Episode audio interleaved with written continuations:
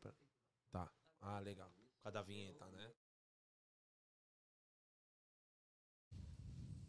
Tomar minha água aqui. Agora. Salve, salve! Oi, tá escutando mais um? Ô, galerinha, Tá que Santos na voz. Show! Sejam muito bem-vindos a mais um Codecast, né? Não falamos diretamente de Toronto, Canadá. É, hoje aqui de um jeito diferente, né, mano? Hoje... Aqui tá de boa? É, Tá aqui eu e E ele. vai reto, mais Top. retinho. Isso, assim, ó. Aí já é. Aí fica a atenção no ouvido, tá? Aí direciona direto pra ele, tá? Aí eu aqui no meio me viro. Uhum. Eu fico nos dois.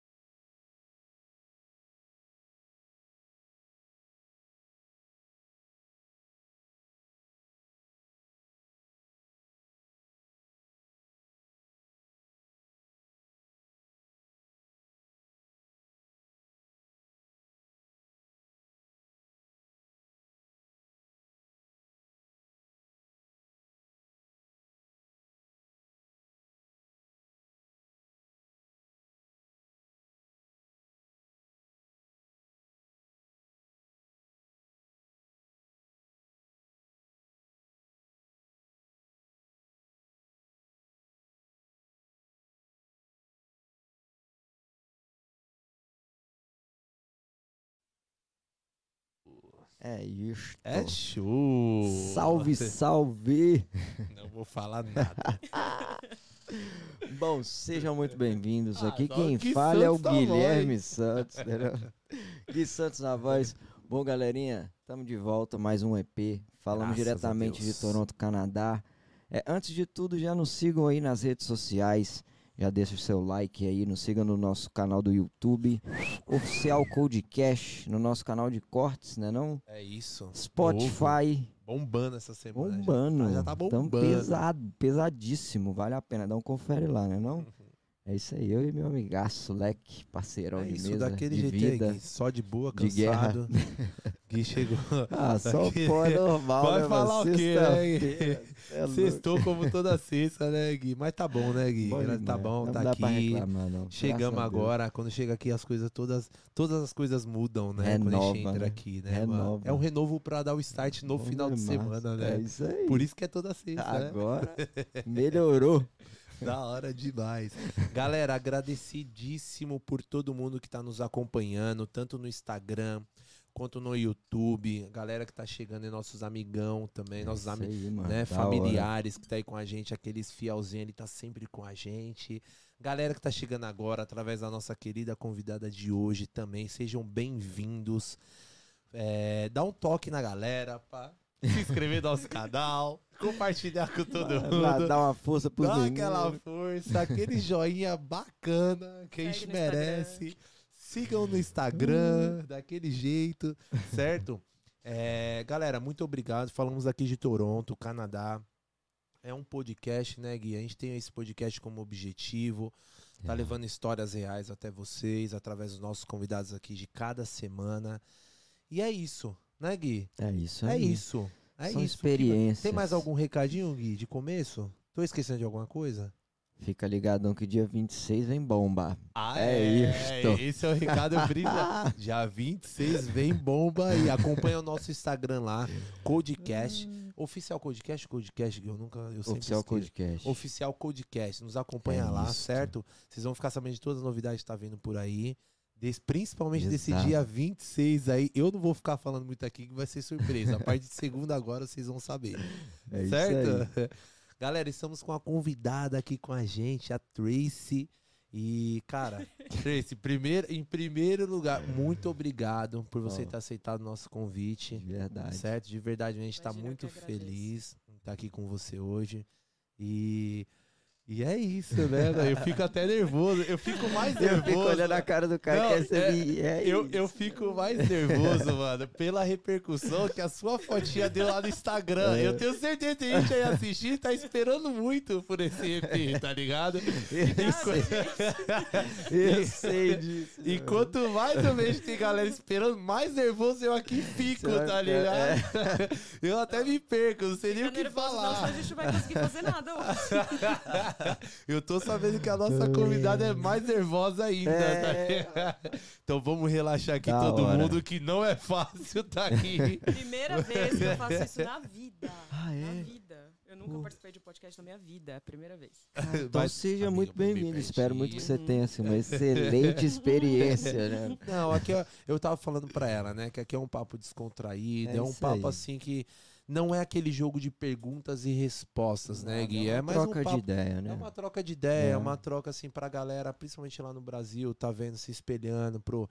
é, né, a Tracy ela vai falar pra gente de onde ela veio, É. né? Que é de uma cidade de 20 mil habitantes. Então, assim, é isso. né?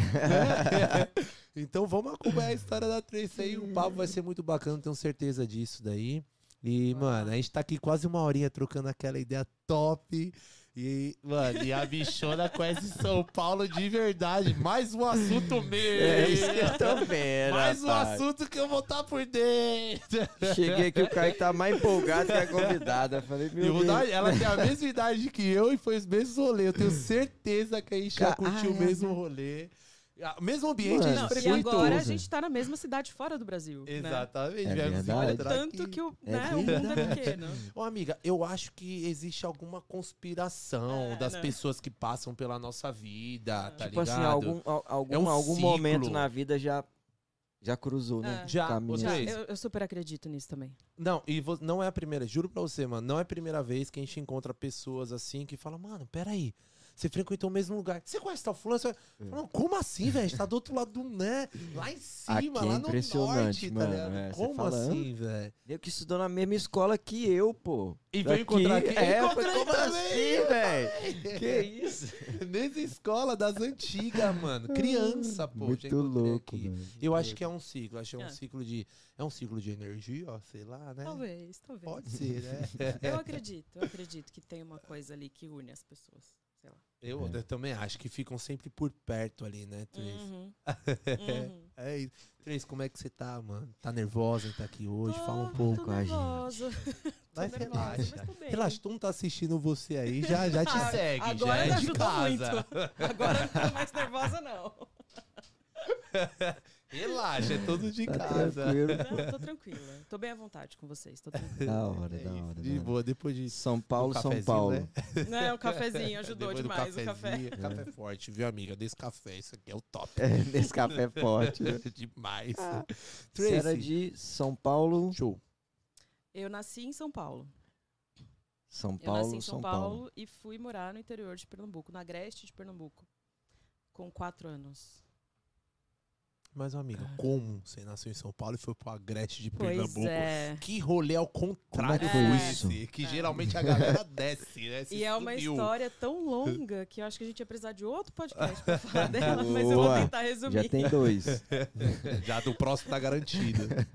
É, eu fui, eu fui para Pernambuco com quatro anos. É, foi meio que em decorrência da minha adoção. Eu sou adotada. E daí eu fui para lá morar com os meus avós adotivos. E cresci lá. Nasci em São Paulo, Itaquera. Oh, oh, bem. Eita, que era. E até a dancinha ela faz, né? É, tá aqui, paga aqui. É, nasci em Itaquera. E, fui, e cresci em Pernambuco. Saí de, de Pernambuco já no finalzinho ali da adolescência. Voltando pra São Sim, Paulo, né? sim. Mas, amém, por qual decisão? Foi os pais? Seus, seus pais, sua mãe era dali, da- de Pernambuco, no O caso? meu pai adotivo é de Pernambuco. E aí você foi Uhum. atrás dele? no Não, caso? ele me Não. levou pra lá. né? Ah, tá, desculpa. Pensei que Ah. era seu pai. Não, biológico não conheço. Não, sim. não tenho nenhuma informação. Sim. Aí E- meu pai adotivo me levou pra lá. Aham. E me largou lá também, né? Se eu tivesse tido isso aí, inclusive, muito obrigada. Sério, amiga? Foi filho até É, logo? Foi. Ah, beleza. Ah, eu vou, eu vou ajeitar as coisas pra te buscar, nunca mais voltou. Ah, Foi comprar cigarro, avó? né, desgraçado? Deixou com a avó? Deixou. Deixou com a avó. mano. Amigo, como foi essa infância em Pernambuco? Tipo assim, eu, eu creio que você não lembra, não lembra, né? Quatro anos a gente quase não lembra de onde Eu lembro pra- muita coisa. Então, Impressionantemente, eu lembro sério? bastante coisa. É. Eu acredito que tem coisa na vida que marca muito, né, mano? Uhum, uhum. Como foi pra você? Tipo, existiu um choque ali mesmo nessa idade? Existiu um choque ali de você sair de uma cidade grande, dali do fluxo, pô, Itaquera, né? Não, ali. Itaquera é um fluxo, quando, né? quando eu fui pra lá, eu morava na Liberdade. Eu Aham. nasci em Itaquera, fui pra Liberdade, sei lá por quê, e da Liberdade que eu fui pra Pernambuco. Então não teve necessariamente um choque, assim, porque eu era muito pequena, Sim, sim. não né, Uhum. sabia nada, não conhecia a rua, não- enfim. Então não, não teve nem- nenhum problema né, relacionado a isso. Mas daí cheguei lá, fiquei feliz, né? Porque tinha um monte de Hum. parente, Hum. tinha as minhas primas, que eram idades muito próximas da minha, e eu não tinha nenhum nada, né? Em São Paulo não tinha ninguém. Uhum. Nesse ponto que eu fui pra lá, tava só eu e ele. Por isso que, inclusive, que ele me levou pra lá. Entendi. Porque ele tinha que trabalhar, não tinha como me deixar com ninguém, etc. Então, por isso que ele me levou pra lá. Foi bom que você teve um bom ciclo, assim, também, de primos, Hum. familiares, Sim, família sim, grande sim, e tudo, né? É, eu nem tenho nada, tipo, para falar sobre isso, porque se eu tivesse crescido em São Paulo, eu tenho certeza que eu seria uma pessoa completamente diferente do que eu sou hoje. Mas você diz em qual questão? Tipo, Todas as questões. É, com certeza eu não teria nenhuma estrutura. A minha família em Pernambuco não era necessariamente uma estrutura, porque eu fui criada com os meus avós, que são analfabetos, né, que, enfim, são muito religiosos, e tinha toda aquela coisa, né, do- da pessoa mais velha, de interior e tudo mais. Então não tinha bem uma pedagogia para criar uma criança, mas eles fizeram o que eles puderam, eu não tenho nada o que reclamar deles, amo Seria uma muito. educação bem rígida ali, né? Pelo fato. bastante. Aquele jeito pernambucano. É, ó, exatamente. é aqui, A aqui moda na Baixa da antiga, bem a Régua, moda antiga. É bem a né? moda antiga, exatamente. Isso é uma das coisas que me fez voltar para São Paulo, inclusive. Depois, né? Nesse Você ponto foi ali, crescendo, criança. Você Exatamente. quis um pouco da sua liberdade, não tá ali na régua. Criança, eu não sabia ainda, né? O que significava nada daquilo. Então, a hora que eu comecei a crescer, eu já vi que Foi entendendo. não ia dar para ficar ali. Uhum. E foi aí que eu voltei para São Paulo. O legal é que pelo menos você teve aquele, né? Você, que você conseguiu voltar, né? Eu, eu creio que você Assim. conseguiu voltar pelo fato da situação. Uma cidade pequena, você foi crescendo, você, foi, você teve uma chance de ter saído de São Paulo, né? Ter tido essa abertura, essa porta ainda lá atrás, né? Que é É. onde você, meio que você tinha como plano B ainda, né? Você cresceu com isso, no caso. Não, mais né? ou menos. Esse plano B veio bem depois, Aham. assim. Hum. É quando eu comecei a tomar consciência ali, a partir da pré-adolescência, entrando na adolescência, né? E vendo que existia um, meio que um ciclo de cresce, casa, tipo, cresce, se forma, casa, tem filho.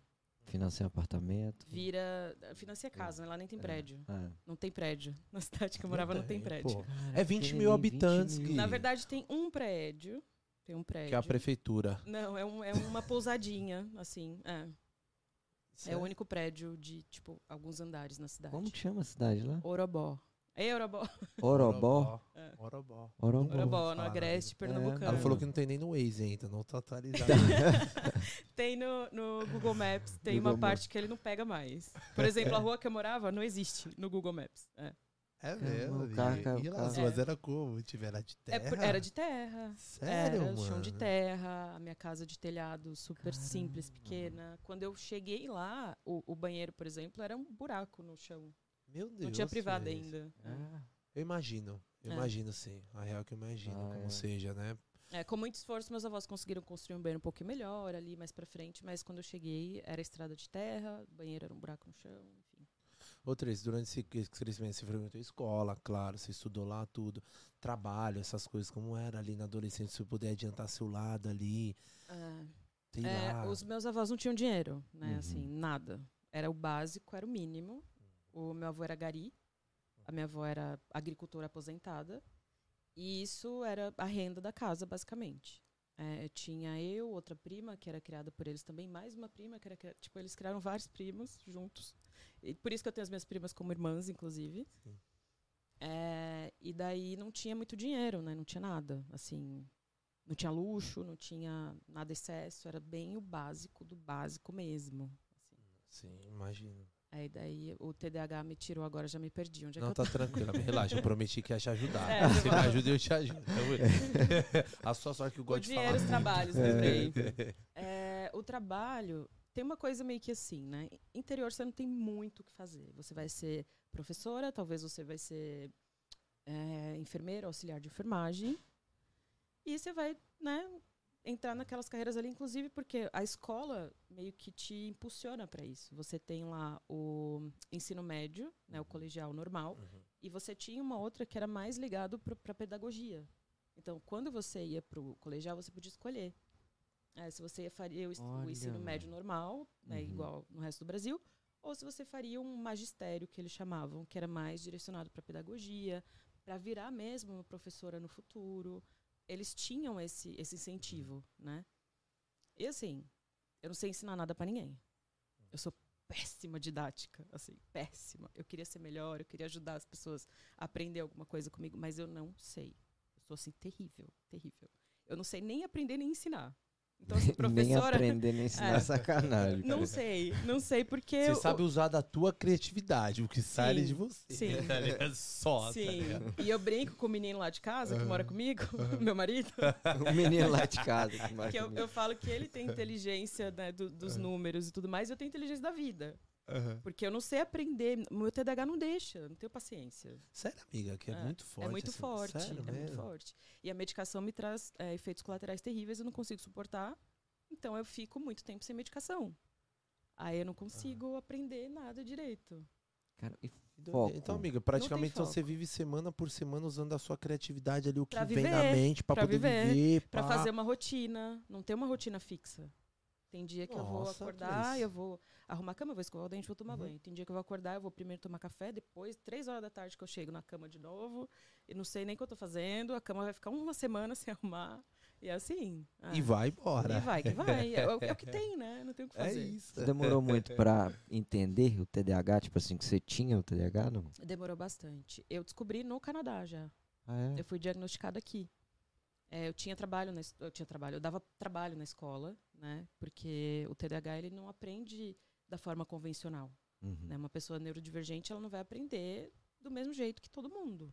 Então a aula maçante, a aula, né, é, é tediosa, aquela aula tradicional não serve pra gente. A gente não vai conseguir aprender ali. Tem gente que até consegue, né? Talvez, enfim, ninguém é igual a ninguém, mas eu acho que eu consigo falar pela maioria que não dá. Sim. Não dá. Eu passava anos no, no colegial sem nada escrito no meu caderno, por exemplo. Caramba. Caramba, Tracy. tipo- Eu- mano, e você falando assim, real mesmo. Eu acabo de descobrir que eu também tenho a mesma coisa. Eu nunca consegui aprender nada, mano. Mas você precisa do diagnóstico médico. Na moral, na moral, eu não lembro, não aprendi nada, eu não tinha caderno na escola, Então. não fazia nada, porque eu não conseguia, Eu mano. também não conseguia. Tanto não- que eu fui É. reprovada, né? É. É, eu eu reprovada. tenho, mano, que eu sei muito bem o que você tá falando. É complicado. né? Quantas, quantas vezes você reprovou? Eu reprovei no segundo ano. Eu só três, tá de boa. Só três? Só três, tá de boa, tranquilo. Mas você É, tentou ou era só largado? mesmo? Leque, é porque eu não conseguia, Gui. Na moral, além de ser, né, um pouquinho bonzinho, né, da época de escola, vamos, vamos se dizer. Mas você sabe que até esse comportamento está relacionado. Sério? Sim, porque se a gente não consegue estar ali igual todo mundo, a gente vai fazer o quê? A gente vai quebrar a porra toda. O que, que você vai fazer na escola se você não Eita, consegue estudar? mulher, Se você não acabou consegue de- aprender? Entendeu? Então eu tenho essa parada aí Faz também. sentido o meu agora, sim, comportamento, mais o meu ainda. comportamento ruim é porque eu queria fazer o quê? Eu queria conversar, eu queria batucar, eu queria cantar, eu queria cutucar ninguém, eu queria fazer- eu queria- tudo, menos estudar. A sua época de escola, você era assim mesmo, Eu era. bagunce... lá do fundão? Eu era, fui Não expulsa é da sala mesmo? várias vezes. Várias vezes. Caramba! Amiga do céu, acabei de descobrir que eu tenho a mesma coisa que você, mano. Tô em choque. Vai procurar o diagnóstico médico. Eu É vou, mano. Isso é coisa séria, não dá pra se É. autodiagnosticar assim, mas enfim, Verdade. é, isso também é um reflexo do problema. já pensou se eu fizesse fumaça?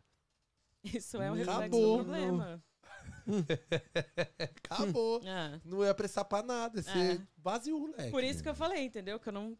Uh-uh. Pra mim não rola. Nossa, Tracy. Acabei É. de descobrir essa parada aí, viu, mano? Conversa. Agora, agora é só, é só arrumar Conversa, desculpa. conversa com a agora. terapeuta. É bom que dá pra dar desculpa pra mulher, tá? ligado? Ah, filha, esqueci. tá ligado? É bom que dá pra incluir no relacionamento. Ah, tá Moça que é No mulher dele, casamento. pelo amor de Deus, não tem nada a ver com isso. A tá? terapeuta já tá escutando já, pô. Eu vou mandar o link. Pode crer.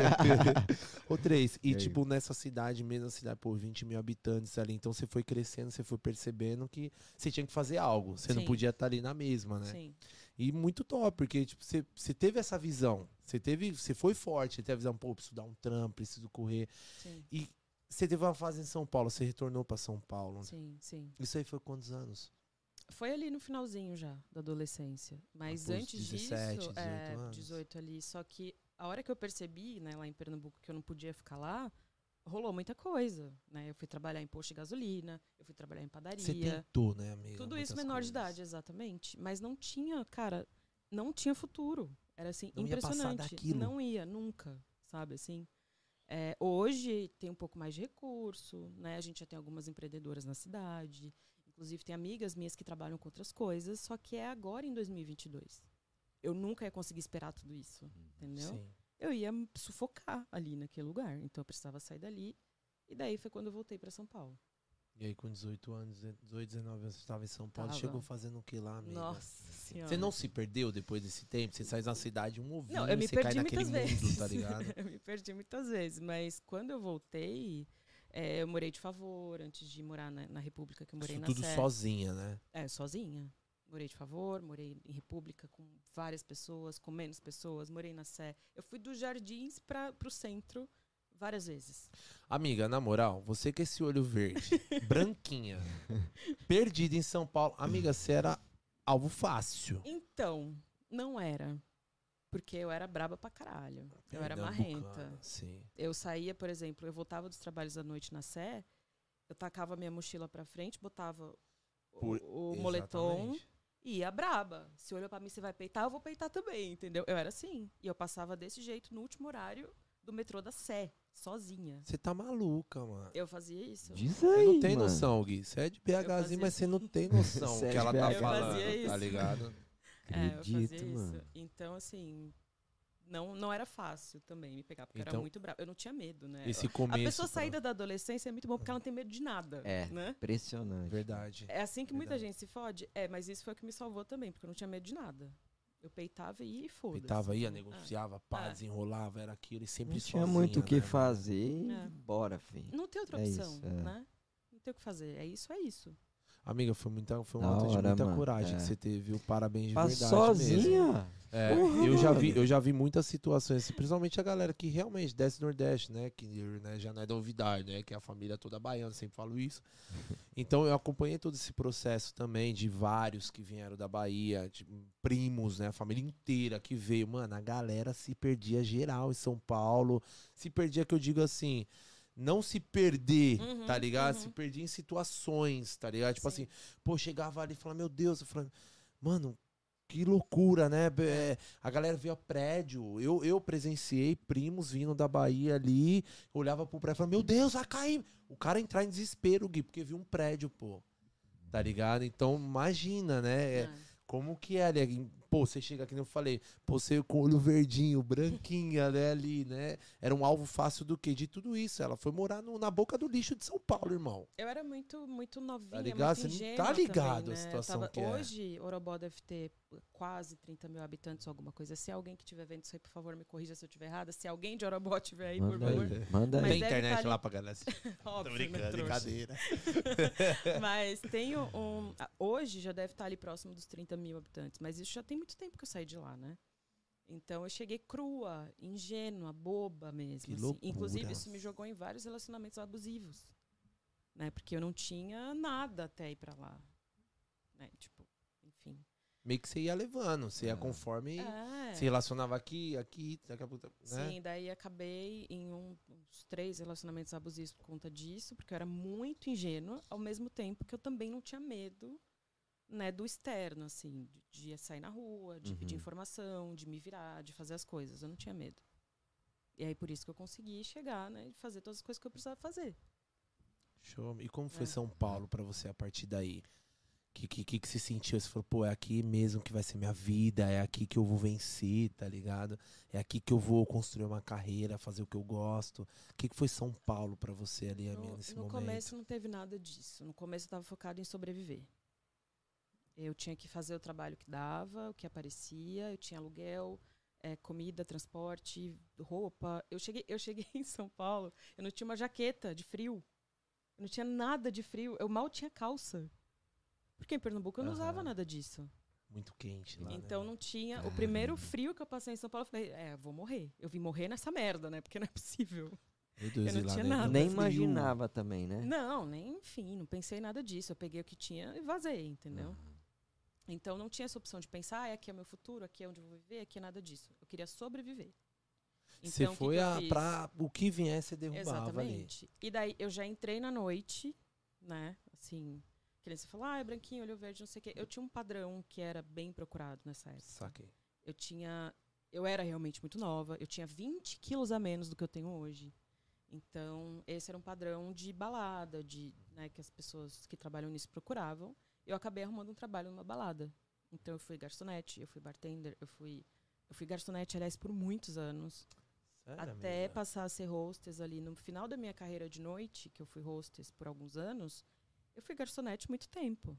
Ali você conheceu uma galera, uma Sim. nação. Ali foi onde É, começou, que- né? ué? Você caiu na noite, aí depois onde começou a tua família, amigo pra E, caramba. e de fato a minha família, sempre. porque as minhas melhores amigas são que eu conheci trabalhando Ali. à noite. E são até hoje as minhas melhores amigas. É minha família. Era minha família em São Paulo. É, são as minhas amigas e são até hoje, assim, sabe? Caramba, que da hora. Então foi, foi maravilhoso por isso. Mas não tinha essa de, ah, carreira não sei o que, não. Tanto que eu não pude fazer faculdade. Uhum. Tinha período que eu trabalhava em quatro trabalhos ao mesmo tempo. Eu fazia porta à noite, fazia porta no, no almoço e fazia evento e fazia, tipo, o que aparecesse. E vou te falar uma parada nova, tá? Nova. Bem nova. Bem nova, Bem tá? E nova. você já numa vontade dessa bem nova. É, Eu era bem nova não mesmo, corre assim, desse muito. daí. Parabéns, viu, Tá amiga? louco. Parabéns de verdade mesmo. Porque, ó, pô, viver em São Paulo a gente sabe que não é fácil, Não é. né?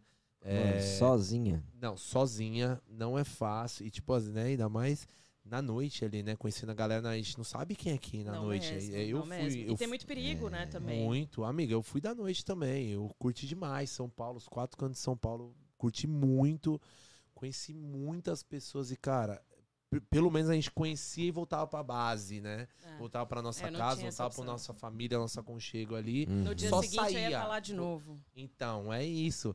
Eu, não- eu não sei como que era com você, mas tinha essa de você trampar ali na noite, tudo, no outro dia tá na casa já daquele, da, daqueles amigos que frequentavam a balada, no outro dia passava uma semana na casa de, de umas amigas. Teve era algumas assim. vezes, teve algumas vezes. Eu, Porque eu, Quando, quando a gente é muito novo, a gente vira, né? A gente vira a noite, É. três, quatro noites. E consegue. de Cê- boa. a gente E tem consegue. energia pra isso, né? Exatamente, você consegue fazer isso. É. Hoje, pra me recuperar daqui, eu vou demorar uns três dias. Eu não tô fazendo nada aqui, entendeu? eu te falo que é dois. É, tá ligado? exatamente. Então, assim, eu fazia, eu ia pra casa de amiga, eu fazia after. Enfim, mas era né, muito jovem. Mas bom, mano, deu pra virar um dinheirinho na noite? Deu. Virava um dinheiro? Eu virava, Tracy, na noite de São virava. Paulo? Era assim que eu vivia, né? Eu me sustentava. Aham. Você Eu- ficou só com isso, então. Praticamente Só. você não É, trabalhava o custo durante o dia. vida Não. de São Paulo daquela época era mais ou menos assim. Tipo, o que você trabalhava, você conseguia se manter. Porque hoje o custo de vida de São Paulo é, mano, é É. mais alto que o de Toronto, tá ligado? Gui, eu acho que nessa época que a Tracy tá falando, né, a gente tem a mesma idade. Ali era uns 2009, 2010, É. 2009. Ma- Era mais ou menos isso aí, essa, esse auge, né, da, da nossa idade. E eu né? entrei direto nas baladas de luxo também. Então, era muita Ah. grana envolvida, né? Que da Era, era, co- eu, pô, na- nessa época, amigo, eu lembro que minha adolescência, eu saía com 16, com 16 anos, eu saía com 20 conto no bolso, passava um final de semana. É, mas é porque a gente Tá conhece muita gente, vai dando um jeitinho aqui, outro ali. Gui, mas era impressionante, mano. Não era só eu, brother. É? Eu, era. Eu entrava no carro de amigos, assim, bem, ô, vamos pra Balabá. Aí era do ABC. Mas era bem isso. Era, vou- eu vou pra São Caetano, vamos pra São, vamos.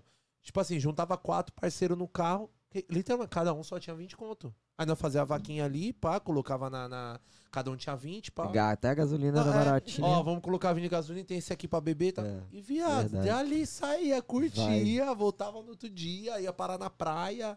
E ia, mano. E voltava, tá ligado? Eu fui eu para voltava com dinheiro também. ainda. Também. Amiga, na sem maldade, eu vou lembrar de você de algum lugar. Aí eu vou, velho. Eu vou, mano. Certeza Não vai que. ser a primeira vez. Amiga, certeza que no mesmo mesmo rolê, a gente tava. Tava. mano. Só fala. Tava, tava. Certeza que tava. Eu rodei aquela noite inteira. Que inteira. top. Você curtiu muito eletrônica, amiga, na época. Nos afters. Nos afters, né? É Clube porque, A, porque eu já trabalhava com isso. Eu já tava ouvindo música a noite inteira no meu ouvido. Músicas que às vezes eu não gostava. E, É. e- e, por exemplo, eu sou pequena, né? E pro padrão né, que, que exigia na época, eu tinha que usar saltos imensos. Sim. Então eu passava a noite inteira de salto. Eu não trabalhava de dia, porque eu trabalhava o final de semana inteiro. Na verdade, eu começava na quarta-feira, mais ou menos. E ia até o domingo, né? Tipo, porque eu tinha restaurante de dia também pra fazer, enfim. E, cara, era muito cansativo. Era muito cansativo. Mesmo sendo nova, era muito cansativo. Imagina. Então, a hora que eu saía do trabalho, que era o o único momento que eu tinha pra me divertir, né? Que eu ia fazer os afters, não sei o quê. Aí era o eletrônico, porque era o que tinha também. Eu gostava, gostava. Hoje eu vou ligar no meu rádio eletrônico pra dançar fazendo faxina? Talvez não. Mas tudo bem, que bem se eu chegar no lugar que estiver tocando, eu não vou reclamar. Ô, amiga, essa, toda essa vida de noite, de balada, tudo esse corre, tudo que você fez, foi por muito tempo lá em São Paulo, né? Foi. Foi o que te sustentou ali Foi. naquela época. E essa viradinha, assim, que você falou, mano, já não é pra mim. Foi o quê? Em questão de idade, maturidade, as coisas foram mudando. Cansaço, cansei. Cansei da noite, não suportava mais. Eu não aguentava mais, né? Porque eu fiz isso por muito tempo. E daí, a hora que eu entendi que eu não queria mais, eu, eu era hostess, né, na época. E daí eu comecei a me programar.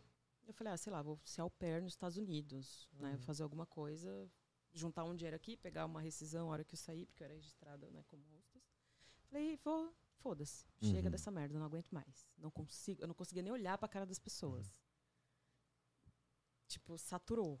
Sério, amiga? Sério. O cheiro da balada, né? Aquele Não. cheiro de. O cheiro de energético no chão. Ah, é isso Mano, mesmo, não é? mano. É o mesmo É cheiro, é o que eu tô falando. Não é? É esse cheiro. É o cheiro de mano. energético Nossa, podre no velho. chão. Era. É, Era isso Cheiro mesmo. doce. é, é podre. Era. Amiga, eu, não tô. O cheiro mais. O cheiro veio agora. O cheiro, o cheiro. Tá aqui. Eu não suportava mais aquilo. E mesmo na porta, porque daí a gente entra, né? Tinha pistinha no lugar que eu trabalhava, então Nossa. o cheiro foi, sei lá, quase 10 anos sentindo aquela merda, sabe? Então eu falei, não, chega, não quero mais. Aí comecei a me programar e tudo mais, e aí veio um aniversário meu que eu curti loucamente durante um mês. Fiz inúmeras merdas, tipo, se somar tudo que eu fiz em um mês não dá, o resto que eu fiz na, na vida inteira. É. E perdi o celular, blá blá blá, comprei um celular novo, entrei no Tinder, começo do Tinder no Brasil. Uhum. E daí fui passando, eu não sabia usar, eu não falava nada de inglês. Dava X em todo mundo, eu falei, gente, tá chato, né? Dando Aham. X em todo mundo, deixa eu só ver a foto. Eu ia passando pra direita achando que eu tava vendo a foto. Eu não sabia que eu tava dando like. Eu e assim sei. foi. Assim like foi Eu, nem, todo eu nunca, mundo. não sei nem como é que funciona. Não, foi uma terça-feira. Eu dei like nos 80 caras.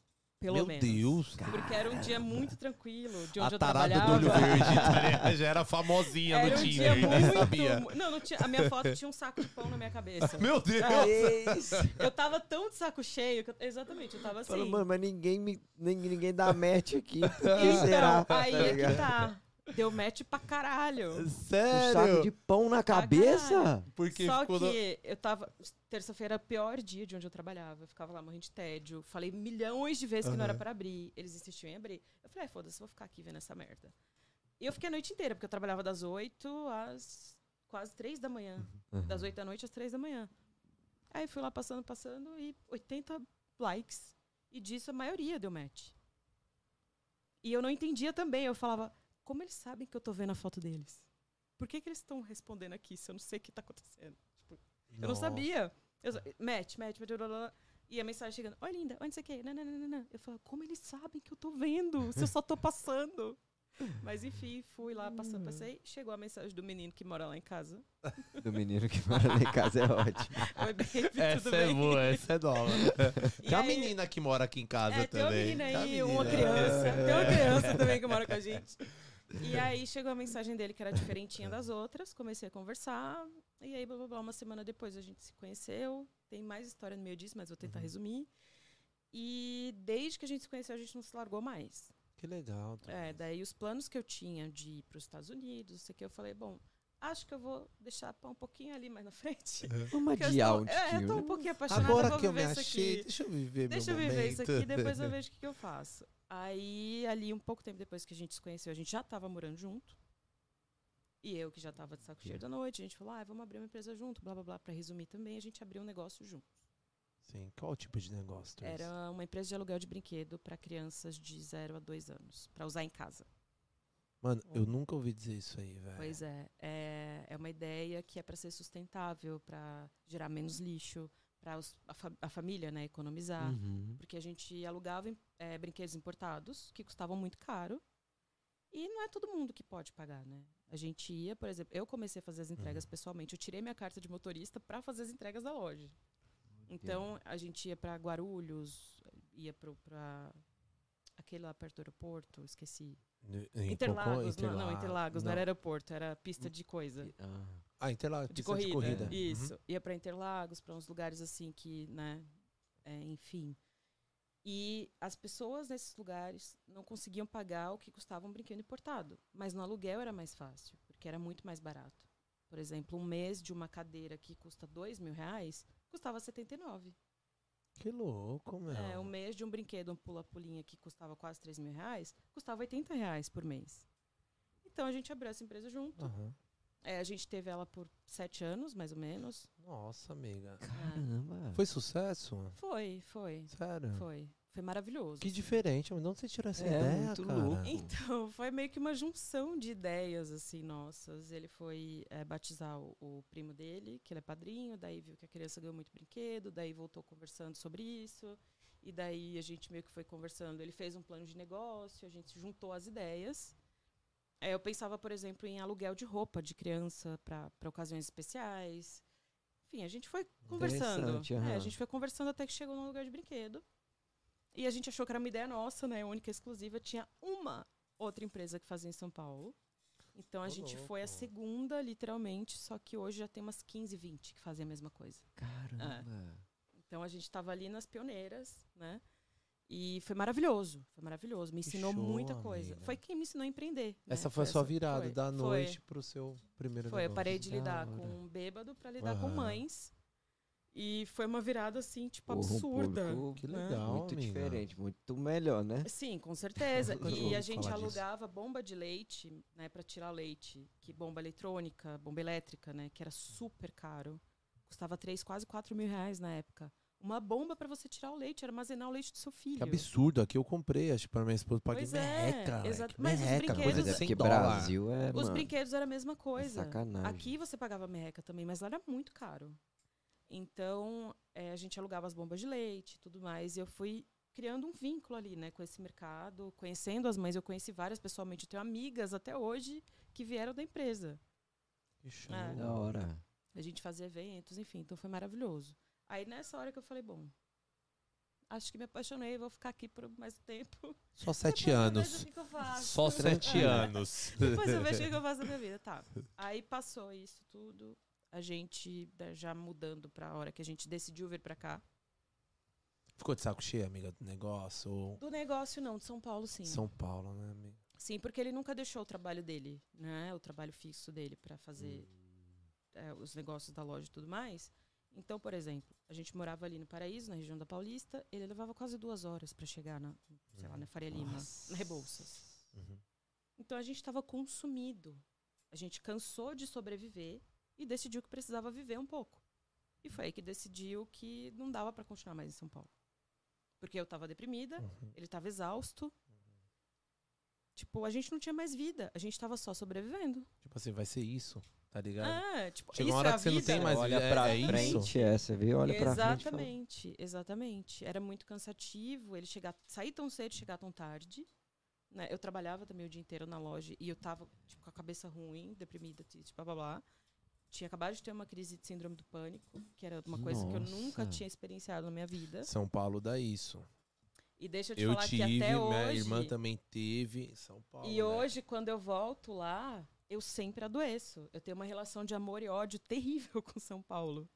Mesmo? Mesmo. Todas as vezes que eu volto lá, eu adoeço. Feio. Eu adoeço feio. É horrível. Sério, É, me suga. A cidade me suga, me engole. Sério, amiga. O São meu- Paulo é muito busy É, também. o né? meu problema com São Paulo foi em questão de assalto. A gente sofreu muito assalto no bairro, em frente de casa mesmo. E, cara, eu criei uma síndrome do pânico em mim assim, muito louca. Eu não podia parar o carro na porta de casa. Eu, um quarteirão antes, eu já falava pra Lília, pega a bolsa, o celular e já agarra. Eu já catava, ligava do celular. Tia, pá, abre a- o portão que eu tô chegando. Já fica no portão, fica no portão. Vai. E era assim, não, era nesse tom. Fica no portão, fica no portão que eu tô chegando. Vai, vai, tô chegando, chegando, chegando. Lília, Lília, Lília, Lília. Pega a bolsa, pega a bolsa, vai, vai, chega. Olha, olha pro lado, olha essa esquina, olha essa esquina, olha essa daqui, vai, tamo parando, tamo parando. Aí eu ia, dava volta na esquina com o carro, dava outra volta embaixo pra conseguir parar. Mano, tava pirando. A Lília falou, Kaique, você vai ter que se tratar, mano. Eu falo, desculpa, Sim. mano. Infelizmente foi o que Sim. a situação deixou. Complicado, É, né, em todos os piores lugares que Era. eu morei, eu nunca fui assaltada. Mas porque eu, real, assumi essa postura de que se você vier, você vai tomar também, caralho. Tipo, eu não, Uhum. eu não dava brecha. Eu sempre tava ali, coberta, com a mochilona trancada e, tipo, vai que vai. Sim. Daí Atividade. Você, você encorajou ali. eu né? relaxei Foi um pouquinho mais na hora que eu mudei para os Jardins, daí depois fui pra, pro Paraíso, que era já ali na Paulista, só que a minha amiga foi assaltada na esquina da nossa rua. Ela morava no mesmo prédio que eu. E daí a hora que isso aconteceu, eu falei, bom, acho que já deu, né? Chega. Sim, poderia de ser Deus. eu, né? É, exatamente. Não, Sim. ela, ela tirou o celular para falar comigo. Caramba. Uau. Exatamente. Então, assim, né? Não. Chega. Já deu, né? E daí a gente tava muito cansado, eu tava deprimida, ele tava exausto. E aí a gente falou, bom, vamos tentar viver ao invés de só sobreviver, porque aqui a gente tá só sobrevivendo. E foi aí que deu a virada de se mudar. A princípio tinha as duas opções, Estados Unidos e Canadá. É, ele tava mais para os Estados. Unidos, eu tava mais pro Canadá. A gente falou, bom, vamos aplicar para os dois, o que chamar primeiro a gente vai. Foi assim. Legal. É. E daí ele Ah. aplicou para os dois, Canadá chamou primeiro. Vocês pesquisaram empresas, foram Sim. fazendo toda. Sim, no- no- até hoje os Estados Unidos não respondeu o currículo dele, inclusive, mesmo? cinco anos depois. Aqui. É porque não era Ai, pra ser. eu vou Não mandar um e-mail pra ele. É, Aquele deixa, Bolsonaro. deixa eu escrever aqui pro The New York Times. Não funcionou. Mas aí o Canadá falou, opa, vem cá, gente, que eu quero vocês. Aí a gente veio. Que top. É. E como que foi essa transição? O que que, que, que vocês sentiram aí na hora de decidir aplicar? E falou, meu, pô, aprovou, vamos. Tá ligado? Como é que É. foi essa situação ali pra vocês? Empreendendo em São Paulo, né? Naquela correria dia a dia. Falou, meu, é agora que nossa vida vai mudar, Sim. tá ligado? Sim. Como foi pra vocês Sim, isso? Foi.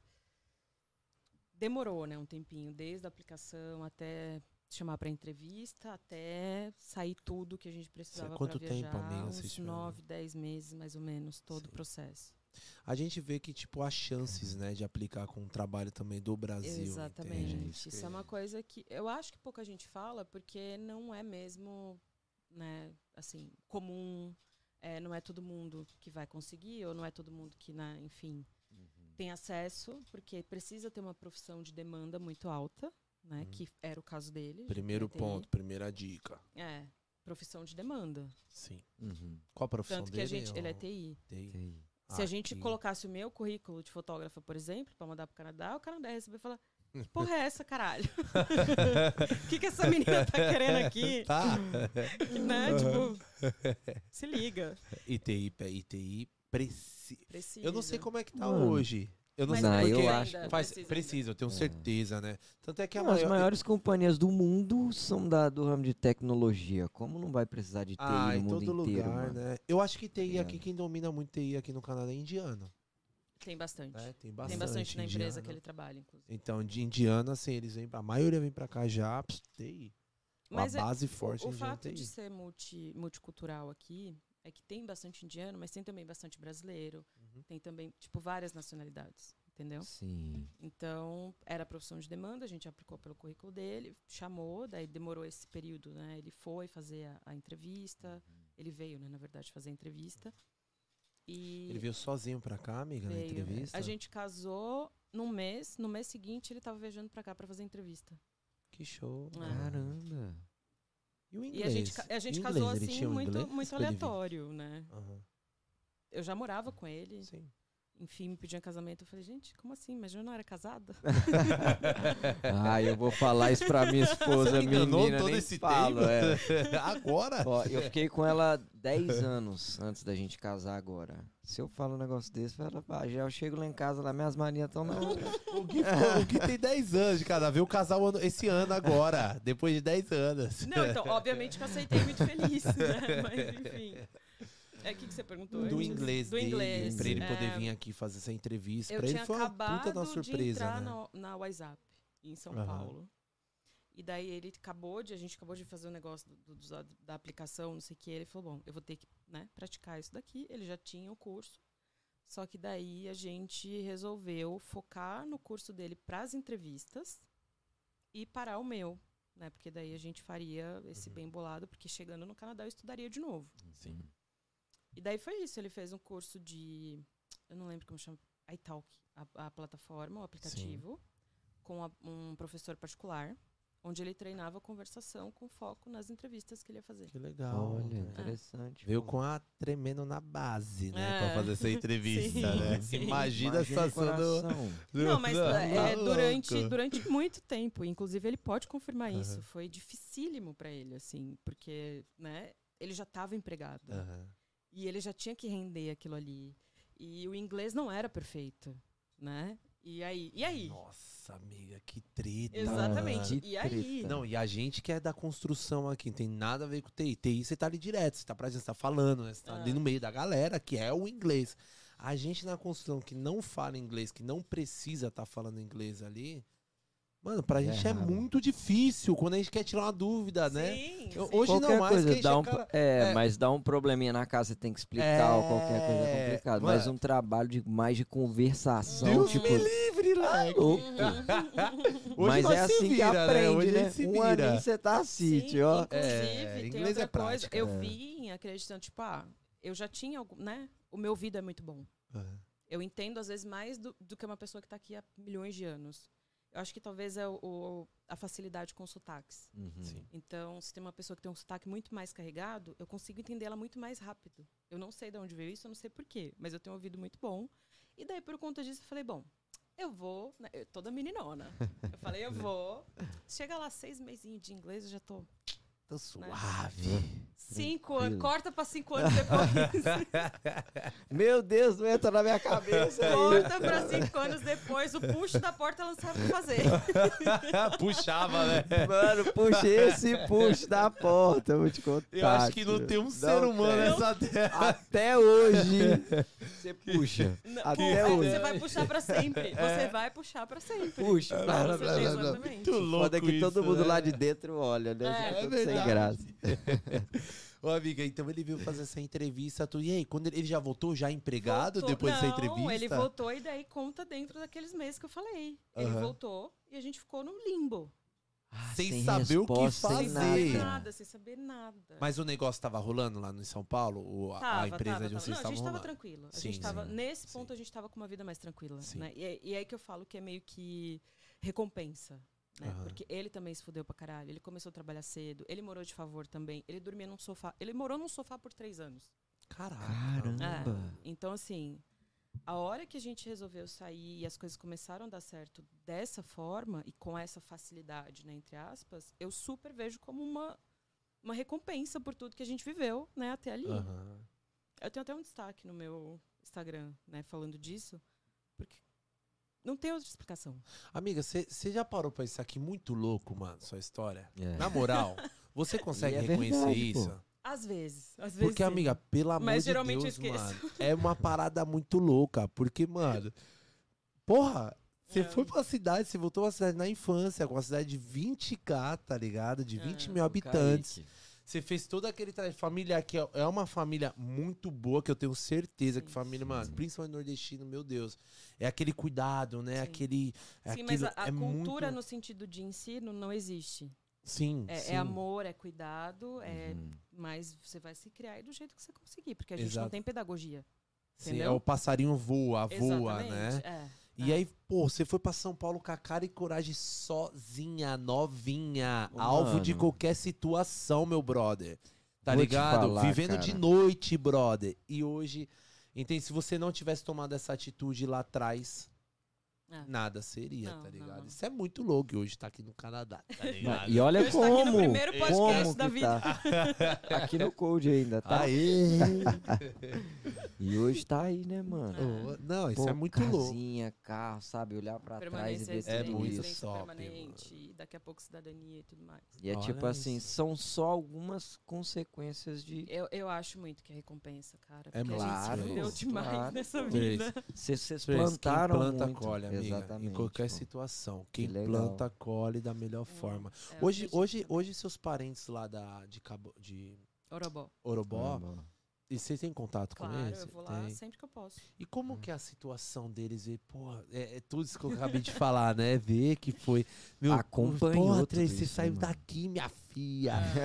Quem seu na vida, tá É, essa Como parte, que é essa isso, parte é um pouquinho mano? complicada, porque o, o- a pessoa de interior, ou, enfim, de cidade pequena, ela meio que acredita que o sucesso. A pessoa que tem sucesso é a pessoa que passou num concurso público. Ah, Hum, entendi. Entendeu? entendi. A pessoa que subiu na vida é a pessoa que, sei lá, às Eu vezes teve um, um bom assim casamento. também. Fez faculdade, virou doutor. É, não, Tipo, não é nem doutor, nem não? doutor. É mais ali pro, sei lá, ter um cargo na prefeitura, sabe assim. é. Hum, Então, mesmo nisso, e eu já sabia disso quando eu tava lá, né? Que é, é um pensamento muito menor do que o que eu queria pra mim. Então, assim, tem alguma admiração. É, as minhas primas sabem tudo que eu fiz, e, enfim, elas, a gente sempre fala disso, né? Porque, principalmente porque elas ainda estão lá, né? E essa parte da vida onde é uma escolha, né? Que você vai ser dona de casa, é, mãe, é, trabalhar em casa e não trabalhar fora e tudo mais. É, óbvio que eu nunca vou julgar isso se a mulher está escolhendo isso, mas é meio que compulsório, né? Não é, não é bem, não é exatamente uma escolha, é, é a regra, é o que está predestinado para acontecer. Então, como eu fugi de tudo isso, como eu saí de tudo isso, não necessariamente eu sou uma pessoa de sucesso para algumas pessoas, Entendi. entendeu? Entendi. E esse é o sucesso pra nós, até chegar aqui, né? É, É, mas eu, eu creio que esse é o sucesso, tá ligado? Eu, em São Paulo, em bom, pelo menos pra mim, na minha visão em São Paulo, não sei lá na cidade é isso, né? É, estudar, trabalhar na prefeitura, né? Virar uma enfermeira, ó, ela chega de branco. é, Em São Paulo, a visão que eu tenho de vencer, pelo menos, é quando você estuda, você se forma na facul, que você consegue dar entrada no AP, que É. você arruma uma esposa ou um É. marido, aí casa já com esse AP garantido. Aí você vai pagar a prestação a vida inteira e compra um Gol Zero que paga também a prestação a vida inteira. E isso daí. Venceu. Que o isso gol já é venceu. quase o preço Isso daí você é. venceu se você é pobre, né? Venceu. Se você é rico, você abre uma startup, você já venceu na vida, já tá bom. Também, venceu. Meu pai me botou aqui, então eu venci, tá bom também. É? Exatamente. Ah, É difícil, né, mano? É foda, é Demais, foda. é. O, o Trace, e essa parada, tipo, com fotografia também, né? Que é o que você faz hoje, é a tua arte hoje. Hoje você é artista Visual. visual. Visual, Visual, quase, pela- quase. é, quase, mano. Já mandar um artista plástica, tá ligado? então, como que é isso? Da onde surgiu também essa parada, amiga? Da onde nasceu? Além de Cara. todo esse trâmite, é, a gente parou, a gente parou na Ah. entrevista do Canadá, né? Ah. A gente vai voltar ali, eu quero saber do comecinho também. Não, sim, vamos voltar. Vamos, eu quero saber também da, da, da parte da fotografia, né? Tá. Eu, eu acho que eu sempre quis e sempre fui meio artista. Eu já pintava quando eu morava em Pernambuco. E isso aqui é muito legal e é muito interessante porque quando eu era criança, eu fingia que eu tinha um programa de rádio. Então, ter um microfone de verdade, um fone aqui hoje tá sendo tipo o auge do auge. da Sério? minha vida. Primeira vez mesmo? É a É. primeira vez. O meu avô tinha um radinho de fita, Aham. tipo assim, desse tamanho assim, mais ou menos. E eu gravava as fitas no, no radinho dele como se eu estivesse apresentando um programa de rádio. Que eu queria show, muito ter acesso a essas fitas hoje, mas enfim, elas não existem mais. Caramba. Mas eu cantava, eu apresentava, eu tinha uma amiga, minha melhor amiga, fazia junto comigo. Então, assim, tá aqui hoje fazendo isso aqui pra mim é, é a realização de um sonho. Tipo, um nostálgico, top. É, assim. muito, mano. muito. Um microfone, mano. Fica à vontade, Que amigo. Quando você legal, quiser vir pô, aqui. pô, que legal à de verdade. vontade. é. É, daí eu tinha isso, então acho que eu sempre fui meio. Eu gostava de dançar, eu gostava de me apresentar, né? No sentido, enfim, até músicas inapropriadas para uma criança, mas né, era o que tinha. É, então eu gostava de dançar, eu gostava de me apresentar, eu gostava de fazer meu programa de rádio que eu fingia que tinha e não sei o quê. Então acho que essa coisa artística sempre teve comigo. Daí na hora que eu cheguei em São Paulo, fui sobreviver, não tinha espaço para arte, né? Eu tinha que pagar aluguel, tinha que pagar mil trabalhos ao mesmo tempo. E a hora que eu acalmei um pouco lá com a empresa de aluguel de brinquedo, foi onde eu entrei na fotografia. Você abriu um espaço pra isso, Sim. fazer o que gosta. A hora né? que a produção começou a ficar um pouco mais redonda, que não precisava mais de mim por tanto tempo, eu falei, bom, deixa eu fazer aqui alguma coisa por mim também, né? Daí entrei na fotografia e daí eu já entrei num nicho que não tinha na época, que era o gestante lifestyle, o gestante mais sensual. Que show. Por quê? Legal. A mulher grávida, ela, ela é uma santa, né? Ela é uma coroa de flores com pano esvoaçante e essa é a fotografia que ela tem da, da gestação dela. Mas aquela mulher grávida ainda é uma mulher, né? E, e a libido dela, como tá? E o fato dela se sentir ou não bem sensual. A mulher grávida também transa, inclusive, né? Uhum. Mas quando ela é representada numa fotografia, ela é representada como uma santa. Já reparou? É verdade, Ô, você me amiga, falando Você tá assim, é falando verdade, agora é. sério. Na minha cabeça tá. Fica- tô imaginando é, a minha esposa quando exatamente. tava grávida. Então, Eu é, fico o- imaginando mesmo os véus, né? Tipo, os que- Exatamente, tem o véu, tem a coisa longa, tem a coroa de flor, tem não sei o quê. E eu falei, gente, não. O que, que essa mulher está fazendo por ela nesse período? Né? Tanto que os meus ensaios, é, eu não, não tinha, tipo, o pai da criança, não tinha o parceiro ou a parceira da, da mulher, não tinha nada disso. Era um dia para a mulher. Uhum. Esse é o seu dia. É para você se sentir maravilhosa. Você tá com problema. Muita mulher tem problema de autoestima na gravidez. Né? O corpo vai mudando, a mulher não se reconhece mais é, e tudo mais. E daí eu falei, não, vamos tentar fazer alguma coisa nesse sentido. Né? Você merece se ver ainda como mulher. Como mulher sensual que você pode ser, ou que você é, ou que você quer ser, sabe? Você não precisa ser uma santa imaculada que ninguém vai tocar. Você vai, o seu marido vai tocar, o seu parceiro vai tocar. Você vai transar. Tipo, então para que pagar essa pose de, de santa, Uhum. sabe? Não precisa. Você quer ser uma santa? Tudo bem. É óbvio que eu não vou julgar, não vou falar nada. Mas o meu estilo foi totalmente para fora disso. Foi, eu comecei com gestante lifestyle sensual. Você trouxe uma liberdade, né, amiga? Sim, sim, basicamente. Deu super certo, assim, né? Basicamente, deu, deu. A hora que eu mudei pra cá, eu tava no auge da minha carreira de fotografia. Sério, amiga. Sério. Pô, que, loucura, legal. mano. Deu bastante certo. Eu ainda aceitava alguns ensaios com panos esvoaçantes, mas não Aham. era o meu, né, não era o meu nicho, não era a minha praia. Uhum. Então, assim, é, comecei com os ensaios de gestante, e daí eu fazia alguns ensaios família também, mas ainda no lifestyle. Uhum. Não é aquela família, todo mundo com a roupa da mesma cor, o bracinho assim, todo mundo engessado, Uhum. e um sorriso duro, Tradicional, né? tradicionali, né? não, não era isso. Eu quero você na sua casa, com a sua família, naquele lugar que o seu filho, que a sua filha está crescendo, para quando for lá na frente, daqui 20, 30 anos, vocês lembrarem que foi ali que aquela criança cresceu. E olha aquele momento como era legal. E olha o que a gente viveu naquela casa, que a gente nem tem mais, talvez, né? Mas a gente cresceu ali. A gente foi pai e mãe ali, ou a gente foi mãe e mãe ali, ou a gente foi pai e pai ali, enfim. Tipo, sabe? Você me vendeu as fotos agora. Mano, eu aqui pensando a mesma coisa. falei, Amiga, que dia que você pode ir aqui, aqui em casa, tá ligado? Não, Tá moral, A agenda do mês que vem tá livre, hein? Pronto. Caraca, que Tá top. é, eu quero, eu quero que- o porra, que extraordinário, eu quero a sua vida. Porque Eu quero a, sua tipo- vi- a vida da sua família. Eu não quero uma coisa que nunca mais vai acontecer, que é a tua companheira estressada, Uhum. preocupada com maquiagem, com cabelo, com a roupa, como vai ficar na foto, que ela tá acima do peso, que não sei o que. que- Entendeu? E com Entendi. você sem saber o que está acontecendo, porque geralmente é quando o homem é um ou quando o parceiro é um homem, ele não participa muito, né, dessa parte da negociação e tudo mais. Ele tá ali, ele vai fazer a foto e pronto. E uma criança que tá estressada porque a mãe tá estressada, eu não quero isso. Saquei. Botando uma roupa desconfortável. Sabe? Um pano esvoaçante que você nunca mais vai ver na sua vida. Não é isso. Eu quero você na sua casa, na sua vida, no seu momento. Eu quero que você olhe lá na frente. Caralho, olha essa casa que a gente morava, sabe? É a louco, rotina mano. que você olha e fala, cara, realmente eu vivi Exatamente. isso, né? Sim. Lembra quando a gente mudou pra essa casa como era? Não tinha nada disso, ou tinha tudo isso. Lembra quando fulano nasceu, que a gente mudou, tirou o sofá pra botar o berço, sei lá. Sabe uma coisa assim? Que show, mano. É Bem isso. pensado. Nunca Muito tinha pensado louco, por isso. pô. Muito, pô. É. É, e eu entrei. Acho que um, um tempo a galera fica tão, né, aquela foto padrão, foto Sim. padrão, É, né? ah, que acaba um esquecendo negócio desse diferente. original. É. tá Sim, ligado? porque o importante não é aquilo. O importante é a sua vida, é o seu momento, é o seu Verdade. presente, é o que você vive no dia a dia. A gente não dá valor pro dia a dia. Já reparou? É verdade. A gente não dá valor pro dia a dia. Tanto que na hora de fazer a foto a gente faz o quê? Uma coisa completamente diferente do dia a dia. E não era isso que eu queria.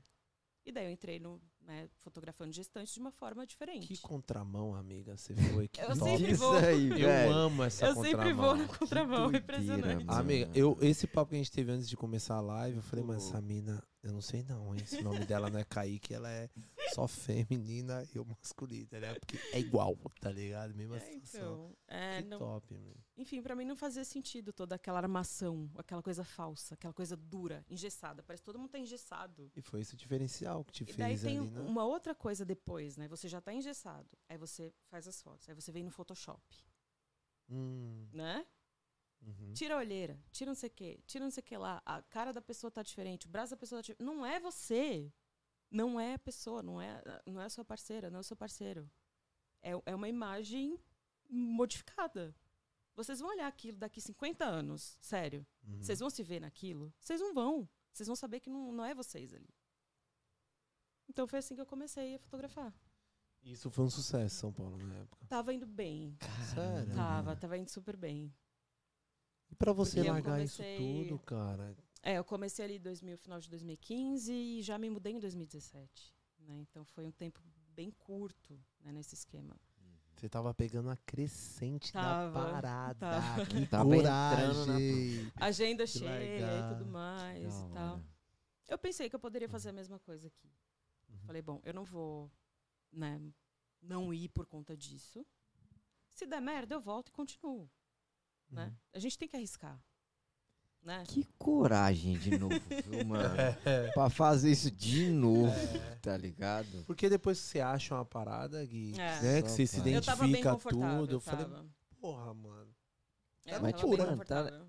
Já fez saindo de lá pra ir pra São Paulo, Depois tá de São ligado? Paulo, Depois de São Paulo pra cá. Mas o Gui, isso daí é o Mano. medo de não arriscar. De, de, é, Acho que é- uma é o- vez que você quebrou isso aí, acabou, né? É, não tem medo de arriscar, Gui. A bicha é braba, mano. Eu reconheço. A, a, a, a Tracy, ela, ela tem um estilo bem. Bem São Paulo mesmo, mano. tá? Porque a galera de São Paulo não tem medo de arriscar, não, Gui. Mete as caras mesmo, vai pra cima, trabalha do que vier.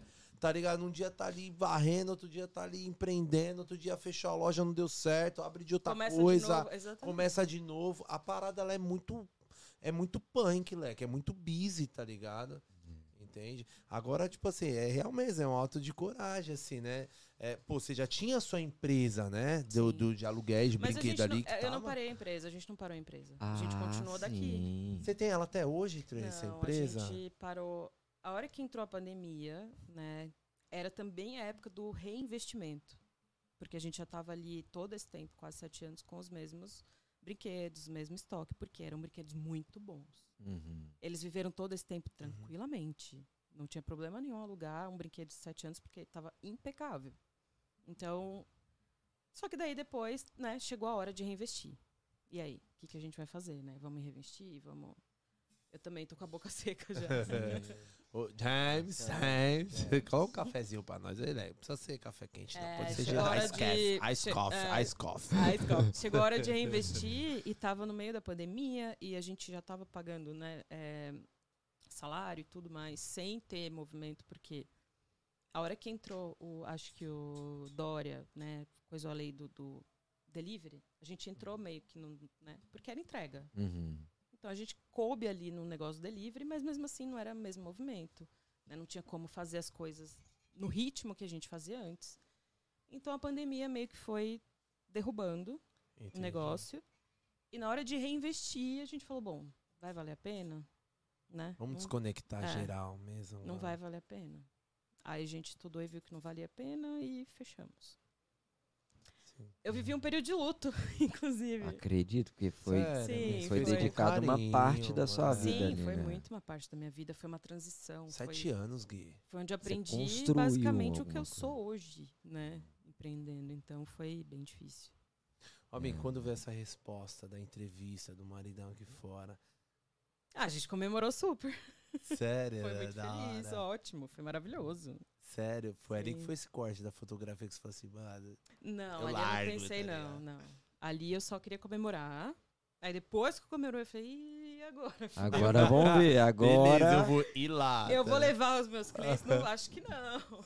agora Porque vamos ver. teve mais outra coisa que eu fazia o seguinte: eu tinha clientes do aluguel de brinquedo, porque o ensaio família que eu fazia também era lifestyle, né? Nem eu tava Aham, falando, é na aham. sua casa, é no seu convívio, é tudo mais. Então tinha muito cliente da loja de aluguel de brinquedo, também Uhum. na fotografia. Ah, sim. Eu falei, eu vou fazer o quê? Eu vou levar 36 famílias junto comigo pro Canadá? Pra eu ter dinheiro? como. Eu vou. Enfim. Nossa, e sem falar que você se envolveu com essas Muito. famílias. É. Era muito, sua família. porque eu vi essas crianças também crescerem. É. Eu, eu aluguei o andador da criança. Eu aluguei a cadeirinha de transição para a criança comer. Então eu acompanhei bebezinho na Aham. cadeirinha de balanço.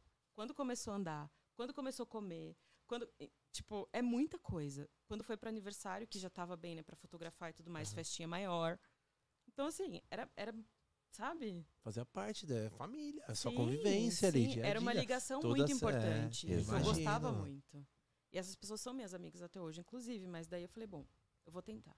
Se não der nada, eu volto e foda-se. É, você sabe também que você. É. Você sabia que você tinha um pontinho ali de. Pra poder confiar com esse retorno, caso de. De merda, merda. né? Caso de merda, tá ligado? Ah, eu confio porque se eu volto e faço o que tiver que fazer. Sim. Sim. Eu não tenho problema de trabalhar. 011, fia. Respeita. Não, mas esquece, nóis. problema você não vejo nenhum mesmo, né? Com nada. Dá qualquer coisa aí, filho. Dá, passa, vambora. eu tenho muito medo de precisar voltar pra noite, não vou negar. Tenho. Sim. É porque, Tenho. Acho é, que não, amigo. Não, eu tenho porque hoje eu já tenho outras questões. A minha saúde não é a mesma, a minha disposição é. não é a mesma. Covid comeu todos os meus músculos. Se eu botar um salto, eu vou cair aqui no meio do negócio, vocês vão ter que me levantar. Por exemplo, eu casei de tênis já, lá atrás. As Porque eu não aqui, suportava ideias. mais salto Mano, alto. foi tantos anos com isso aqui que eu Exatamente. A hora que eu me livrei, eu falei, eu vou tacar fogo nessa merda. Casou de Vans, não. Não é uso Vans. mais. Não. É, quase, mas não. Caramba, e aí, chegando aqui no Canadá, como é que foi essa surpresa? Porque até então frio você não conhecia nada. Nada. Eu Chegou. achava que conhecia, como toda pessoa que mora em São Paulo, né? A gente pega lá, às vezes, 9 graus, 10. É, Eu não, já é frio, pô, É. já é frio. pô. Pois é, mas não é menos 30, Não porra. Não é. é menos 20. Não é nem de perto. é, né? Não é menos 15, né? BH não E faz frio, né? Mano, lá pra cima na serra faz. Tem lugares lá que chega a beirar zero, mas é tipo assim, perto de represa, perto de água. Não é Mas, bem onde irmão, mora alguém. Não, é tipo bem uma fazenda, aquelas fazendonas lá pra cima ainda pega, mas tipo, região sul, às vezes o frio é isso, 15, 13, acho que menos, Amigo, né? você chegou direto que foi morar em Ottawa, né? Vamos morar em Ottawa. Ottawa, Como vocês quiserem que gente fala Ottawa, Ora, mano. Ottawa, né? Se for que- francês, você fala meio que Ottawa. Ottawa. Ou no inglês você fala. Ottawa. Ou no no- português você fala Ottawa. então eu falo qualquer coisa. Eu falo Ottawa. Eu falo Ottawa. Ottawa. Ottawa. É, Tá bom, amiga, deu pra entender, é isso mesmo. né? É isso aí. Só vai. Exatamente. Vocês chegaram em que época? Num novembro. É. Pouquíssimo Hum. tempo depois que a gente chegou, já nevou pela primeira vez. Hum. Do inverno lindo, daquele né? ano. Que lindo, Foi né? lindo. Foi maravilhoso. A gente saiu, fez várias fotos, vários vídeos. Eu tava maravilhada. Esse é o lugar que eu quero morar pra sempre na minha vida. Não sei o que, não sei o que lá. Duas semanas Filma depois eu tava tudo. deprimidíssima. Meu Eu já Deus. queria morrer. Vi um caminhão de neve assim, você chora, velho. Chora. Você deu uma frustradinha, assim, pelo que você fazia lá no Brasa. Aí, pô, chegou ali, pô, fui morar em Ottawa, tá ligado? De mó diferença, Então. tá ligado? Desculpa a galera que mora lá. Tá? Que eu tenho um monte de amigo que ficou lá. Né? Maior. Então, desculpa, gente. Mas você já sabe a minha opinião, então foda-se. É, é horrível. Pra mim, foi horrível. Eu nunca moraria naquele lugar de novo, Por nem quê, se me amiga? pagasse. Qual É. ponto? Por quê? Porque é, é muito parado, mas é muito parado no sentido de que, por exemplo, a gente pode ficar, por exemplo, você tá aqui parado, né? Aham. Aqui sua rua é parada, não é? Uhum. Mas se você quiser movimento, você pega seu carro e acha o movimento. Sim, sim. Lá não existe isso. Fecha tudo 10 horas, Duas. Duas horas, não tem Ah. mais nada na cidade. Mas tem sabe mais o que, que é foda também? Vocês vieram, tipo assim, de São Paulo. Mó São ritmo Paulo do já é caralho. 24 horas. Então, mas a gente Chega queria, Toronto- a gente queria essa tranquilidade, porque a gente estava muito cansado. Então, o tal a princípio Ah, parecia sim. uma boa ideia. Mas é tranquilo demais, né? Não é que é tranquilo. Pra mim, Toronto é tranquilo. É sério, eu acho Toronto tranquilo, porque você não precisa estar no meio do vucu vucu. Exato. Você tem opção. Tipo, É pega o Uber, pega o trem, pega o metrô, o ônibus, qualquer merda, você, Uhum. tipo, sai pra outro lugar. Você não precisa estar no meio do fervo. E Ottawa, você não tem opção. Você não tem opção. E é Você não tem o fode. fervo, né? Não, você não tem nada. Quanto tempo você ficou lá, amiga? Ahn, quase três anos. Nossa. E você mano. visitava é, Toronto aqui? Você vinha pra cá? Não, eu nunca tinha vindo pra cá. Você ficou três anos lá em hora sem vir pra cá? Nunca tinha vindo. Eu, eu fiz escala aqui pra ir pro Brasil. E fiz escala aqui quando a gente veio do Brasil. Eu nunca tinha vindo pra cá. Quando a gente veio pra cá, já foi pra se mudar. Você não tinha nem curiosidade? Caramba. Eu tinha medo. Por quê? Eu tinha que ficar em Ottawa até sair o PR. Aham. Então, se eu fosse em Toronto antes disso, Ah, sabia que eu ia querer ficar. Sim. Que é mais Ah, né? entendi. Ah, É mais justo. Aí é então eu justo, falei, aí não, é não justo. vou. Não Vou esperar, É. vamos, É. né? Vai Foi bom. acontecer. Foi boa, foi É, e hora, daí, pô. agora a gente tá aqui. E a adaptação foi tranquila? Foi quanto super. Comida, E durante tudo? esses três anos, amiga, você trabalhou com o que lá? Eu tava fotografando. Sério? Uhum. Então, praticamente você chegou, você trouxe. Então, você trouxe pelo menos o, Sim. o rolo, não trouxe os clientes, né? A família, mas trouxe a profissão. Só que o que, que né? acontece? Não é bem da cultura canadense fazer esse tipo de fotografia. Eles são Hum. da fotografia mais engessada mesmo, né? Eles são do, da pose. O Natal, todo mundo com Entendi. suéter igual. Eles são é, fotografia casamento, formatura, Natal, às vezes, e outra ocasião muito especial para eles. Eles não fotografam à toa, Entendi. entendeu? Então, por exemplo, você precisa pegar um nicho muito específico dentro da sua cultura. É, tem uma moça, inclusive, que faz é, ensaios de, de grávidas aqui em Toronto, que ela é maravilhosa, as fotos dela são incríveis. E é um nicho muito específico que todas as brasileiras vão fazer a foto gestante com ela. Então, assim, quando você consegue fazer isso, é maravilhoso. Quando você não consegue fazer isso, aí você demora muito mais para engatar, para ter real dinheiro com isso e Caramba. tudo mais. E você conseguiu se achar, o Tracy, na, na foto, assim, tipo, você conseguiu atingir, tá ligado? Aqueles- Não, ainda não. Ainda Não. não, porque primeiro eu cheguei em Ottawa, saí de Ottawa. Cheguei aqui Sim. tem menos de dois anos. Sim. Aí teve a pandemia. Eu cheguei aqui Uhum. na pandemia. Então, no começo da pandemia rolou um negócio de fotografia do portão. Inventaram uma coisa de fotografia do portão, que o fotógrafo ficava no portão da casa, a família lá na porta, na distância, né, que precisava fazer. Oxi, Ah, Pois sabia é. Por causa da não, pandemia. mano. Por causa né? da pandemia. Só que isso foi muito criticado, deu muito problema, não era realmente seguro, enfim, não vingou. Tá? Então, assim, não é um nicho fácil. Se você quiser fazer formatura, se você quiser fazer essas ocasiões onde canadense fotografa mais, beleza, vai lá e você vai ganhar dinheiro. Se não, não é fácil. E eu tenho um negócio que é horrível. Eu queria ser a pessoa, eu quero ganhar dinheiro, então eu vou fazer o que eu vou ganhar dinheiro. Não, eu quero fazer o que eu amo, o que eu gosto, que eu vou entregar uma coisa que tem sentimento para aquela pessoa, para aquela família, pra- enfim. Mas, o Tracy, eu acho que. É mano, isso. eu acho que esse é o pensamento certo, É. tá ligado? Eu acho que isso é o que nós queremos, né? E acho que todos deveriam querer Porque o atingir, dinheiro a é fazer o que consequência. gosta, tá ligado? Mas o negócio aqui não enche barriga, né? Ideologia não enche barriga, o que a gente É. ama não enche barriga. Isso que é o foda, É, né, mas é porque Até eu acho Você que não poder pode amar errado. Então, É. até poder escolher. é, é difícil acertar É. ali, né? Exatamente. E Mas- até você poder escolher, você aceitou muita coisa que você não É, queria. isso é verdade. Entendeu? É Isso é verdade. É verdade. Você tem é que estar ali no verdade. 50-50. já né? fez muita coisa de graça. Sim, já Ixi, sim. é. Eu fiz muito ensaio de graça também no começo. É. Fiz. E hoje, Toronto, você não olha pra Toronto e, tipo assim, talvez você pense que tem algo diferente assim, porque de repente Ottawa seja isso, né? Tipo, muito parado, as É. pessoas e tal. Toronto já é mais badaladão, penso, as pessoas são penso. mais pra frente, o Tiquinho talvez, né? Acredito Sim. eu. Eu penso, mas eu penso mais no- na direção da arte, no sentido dos quadros, do que na fotografia. Uhum. Porque mesmo Toronto ainda é muito da foto engessada. Mesmo Não aqui é. indo pra Sim. frente, pra frentona, sério? Sim. Doideira. A minha esposa, ela é fotógrafa aqui, ela, fa ela faz uns freelances, assim, de fotos também. Mas a área dela até é muito família, assim, também. Ela pegou muito grávida e tudo. Uhum. E aí, por isso que você foi me falando, vai Você já tendo- foi- é, caramba, mano. É, É isso mesmo. é. Dependendo do estilo, você não vai arrumar trabalho fácil. É. Ô, Tracy, em questão, tipo assim, pô, da mulherada, eu vejo que também te acompanha muita mulherada. Mulherada te adora. eu é queria falar, verdade. eu queria falar um pouco em questão assim do, do que você faz assim para poder levantar essa mulherada, levar autoestima, né? São em várias situações, mesmo pós-gravidez, né? É, qual mais são as situações que você foca, né? Além da, creio que você usa a sua arte Sim. através disso daí também, Sim. né? E o, o que que você, o que que você traz assim? O que que você, qual é o, o foco maior sobre isso daí, né? Foi alguma situação até do que você passou? Não sei, entende? Foi super. É, eu, eu não entendo, não sou Super. mulher. eu nem entendo. Não, é- eu acho que é super importante barata, a gente tá falar disso aqui. Como que é? Você me Tipo, eu ensina, me ensina, que na moral.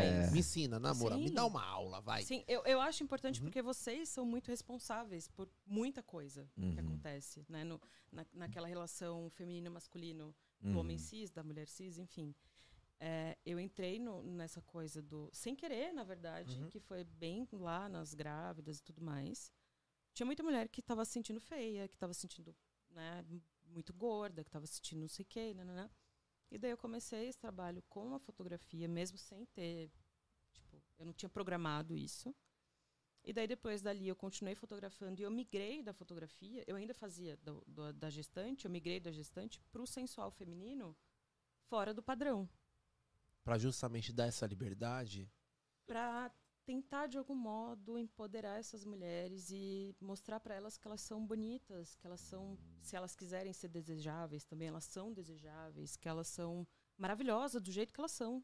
Fazer enxergar aqui minha filha. Olha aqui, eu E sei, é- minha filha. Exatamente. E é um olhar Sim, diferente. Não é o que ela vê no espelho, é o que eu tô vendo. O que eu tô vendo é completamente diferente do que ela vê. Eu tô vendo uma deusa. Eu tô vendo uma mulher perfeita. Tô vendo uma mulher que tem marcas no corpo dela que contam a história dela. Eu não tô vendo uma mulher acima do peso. Eu não tô vendo uma mulher com peito assim assado. Eu não tô vendo uma mulher com estria não sei o quê. Eu tô vendo uma deusa. E era isso que eu queria mostrar. Só que daí a fotografia acabou não me direcionando muito bem para esse sentido e o meu público foi chegando meio que muito mais próximo do padrão. Com isso eu dei até uma pausa na fotografia porque eu queria, né, pensar melhor como eu podia atingir o público que eu realmente queria trabalhar.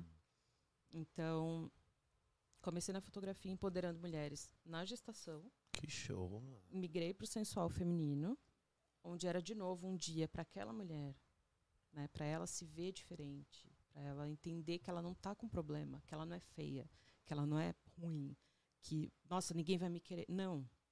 Não. Vem um dia, tira X horas para ficar aqui. Quer tomar um vinho, não quer tomar nada, quer tomar um suco, quer tomar, enfim, come uma fruta, a gente conversa. E a gente faz isso da maneira mais natural possível. Então virou um sensual lifestyle também. E a ideia era essa, empoderar mulheres dentro da fotografia. Uhum. Daí fiz essa pausa, em Toronto ainda não rolou esse tipo de trabalho, e foi aí que eu entrei na ilustração. E na ilustração eu faço mulheres fora do padrão também. Uhum. Já que eu não consigo fazer, não posso fazer agora na fotografia, eu vou continuar tentando empoderar mulheres de outra forma.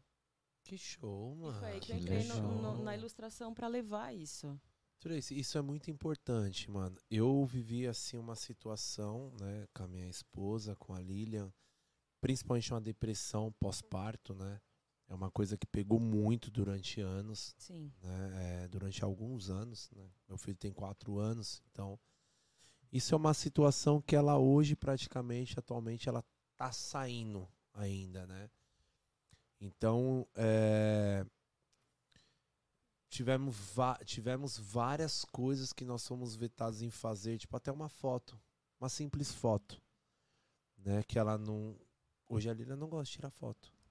Entende? Hoje, Sim. se você olhar o meu Instagram, Eu conheço várias mães que fazem Hoje, a mesma vo- coisa. amiga, ela pegou uma depressão pós-parto de uma forma, Gui, que, cara, é, não é difícil falar em público aqui, porque é uma verdade, é legal a galera que tá vendo ver a situação, Ela né? sabe o que Como- você tá falando. Ela né? sabe Tá. que eu tô falando. É, tanto é que é uma coisa que ela. a- nós somos abertos enquanto a isso, porque pra justamente fortalecer uma Ajudar próxima, ajudar uma próxima, uma, outras pessoas. E nós tivemos muito problema com isso daí. Coisa que ninguém imagina. Agora, quem tiver assistindo vai saber. então, é. Mano, até hoje ela tem dificuldade com foto. Se você olhar meu Instagram, não tenho foto com ela. Não tenho. Porque ela não se sente capaz de tirar uma foto do meu lado, brother. E assim, Tá é, ligado? ela não se sente bem pra tirar essa foto. Não se sente. Porque existe. E isso, de novo, é bem responsabilidade de vocês também. Por quê? Porque a sociedade condiciona a gente a fazer isso. É, quem vem ali, ela tem a sua idade, mais Uhum. ou menos. Quem vem ali dos anos 90, o que, que a gente via nos anos 90? Era a barriga chapada com a calça cintura baixa, né? Uhum. Aí depois evoluiu um pouquinho ali, as modelos era tipo, tinha um padrão de modelo que era heroína, tipo, heroína da droga mesmo. Ah, Quando você tinha o o look heroína, você era aceita no- nas passarelas, sabe? Isso é bizarro, porque eram mulheres extremamente abaixo do peso que elas deveriam ter.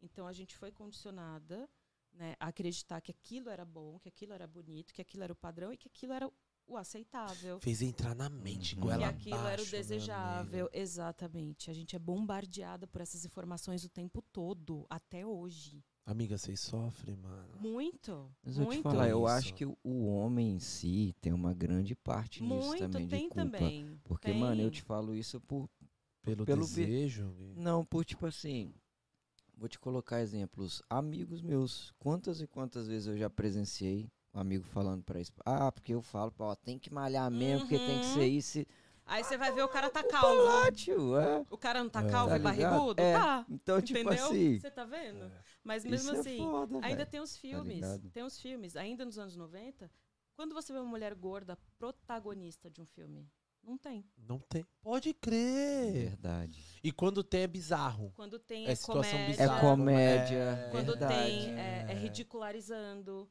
Quando tem é a galerinha da escola que faz uma aposta que se você perder você vai pegar a gorda. É Amiga, verdade. pode crer, mano. Você tá falando é real mesmo. a gente tá sendo mano. bombardeado por isso o tempo inteiro, desde sempre, desde que a gente estava crescendo. E você acha que a gente evoluiu? A sua esposa não é, tipo, não vai ser, não vai parar nela isso. Tem menina de 5 anos hoje que tá insatisfeita com o corpo. Que Cinco isso, anos. Mano. Você tem noção do que, que é isso? Uma criança que devia estar brincando, que devia estar curtindo a infância, tá preocupada que tem barriga. Acho É que cinco sério, anos não é nem a idade pra fazer terapia, mas, é pô, num caso verdade desse, é. imagina. É, Não, na verdade é porque- porque Ah. qualquer idade dá É. pra fazer terapia, mas é absurdo. É é absurdo sacanagem, demais. né? Que Porque a gente vem mano. dessa cultura onde a mulher gorda, a pessoa gorda, ela é desprezada, ela é ridicularizada, ela é, ela é escrota, ela é nojenta, ela é, tipo, sabe? Por isso que ela não quer tirar foto. Ela não vai tirar foto. Amiga, a gente sofreu um bocado e nem sobre isso é aí. e nem é que ela seja gorda, ou que ela seja uma gorda maior ou qualquer coisa assim. É porque o padrão é doentio. É doentio. Eu tenho transtorno alimentar. Eu te falei que eu tinha 20 quilos a menos. Quando eu tinha 20 quilos a menos, eu estava tentando emagrecer. Meu Deus. amiga. Exatamente. Eu tinha 50 quilos. Eu tentei viciar em cigarro para emagrecer. Que isso, mano? Caramba. O meu intestino não funciona direito, a minha digestão não funciona direito porque eu tomava laxante.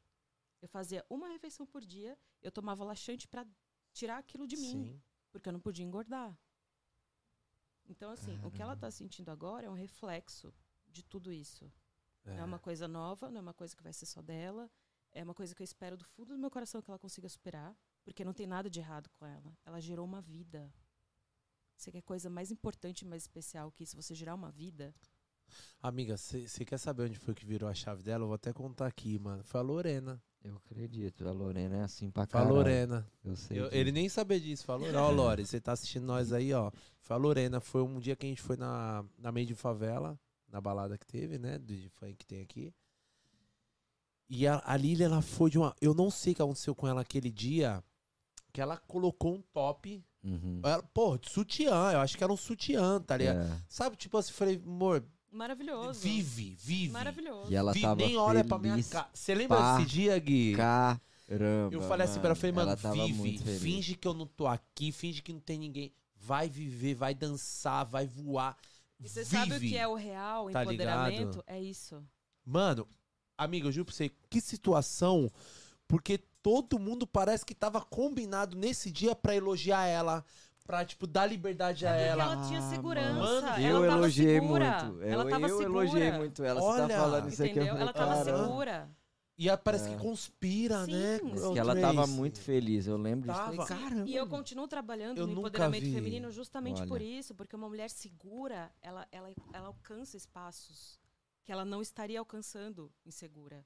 Entendeu? Ela entra em lugares que ela não entraria antes. Que ela louco. faz trabalhos que ela não faria antes. Ela Mas fala é tipo, é, coisas é que ela não faria antes. notável você olhar pra Sim. pessoa. Você Isso. sentiu essa Eu diferença, tô te Gui? falando, mano. Isso é né? empoderamento. É. Isso é empoderamento. Não é outra mulher externa que Amigo, eu vai fazer preciso isso de mais você. dicas pra eu poder botar Chama mais Lolis ficha, também. tá ligado? Eu preciso de mais dicas. Você tem que me ensinar mais, que eu tenho que tocar a minha gata. É, é isso, entendeu? No momento que ela saiu daquele. Né? Amiga, depois desse dia, depois desse dia da, des- dessa balada que teve, que todo. Que eu falei, amor, vive, tá ligado? Mano, vê o Gui. Tipo assim, conspirou a galera que tava todo em volta. Amiga, a esposa do Gui, a Lorena, falou assim: Amiga, como você tá linda, eu nunca te vi tão linda assim. Né? Ela Ela só de sutiã ali, um top, pô, a barriguinha pra fora ali de boa, na barriga gestante, tudo ali de boa, tran... Ela falou assim, ela falava assim, hoje é meu dia. Eu quero que se foda, hoje é meu dia. Falei, amor, só Perfeita. vai, só vai, tá ligado? e ela foi, amiga, juro por Hum. tudo nessa vida. A partir desse dia a Lilia mudou. Que Mudou, boa, brother, mudou. Hoje ela faz exercício dela, hoje ela corre atrás do prejuízo ali dela. Prejuízo não, né? Sim. Eu digo assim, após gestação, tudo. sim. Aquela prejuízo que é disso na é do verdade, corpo, na né? verdade, ela, ela deveria. eh, Enfim, não é bem que ela deveria, que não sou eu que vou falar o que ela deveria, mas a, a atividade física funciona muito bem e melhora muito, a- Muito. a, a, A mente, né? assim, né, o mental. Uhum. Então, a hora que ela melhorar o estado mental dela, que ela se empoderar da mulher que ela é, que ela entender que ela gerou uma vida, isso é a coisa maior e mais foda que uma, mulher, que pode quer gerar ter. uma vida pode ter. Foda-se que ficou uma barriguinha, foda-se que ficou uma Aham. estria, foda-se que ficou fla... Porra! Que que é isso perto do que você fez, caralho? Você pariu. Você tem noção do que é parir? Você tem uma vida. Mas você, Você tem noção do uma que, que é parir? Acho que, tipo, você não tem. Vocês não vão ter noção, né? É. Cara, parir é um bagulho foda. Como é que você faz um negócio foda desse e depois disso você tá preocupada que ficou uma estria ali? E, e a mulher que se preocupa com isso, ela também é uma vítima. Não é culpa dela. Ela não tá preocupada porque ela quer. Ela tá preocupada porque foi enfiado na cabeça dela Que por anos. impôs, né? Exatamente. Ela foi ba- bombardeada com aquela informação da mulher com a barriga chapada, reta, modelo, não sei o quê, nananã. Não é culpa dela, ela também é uma vítima.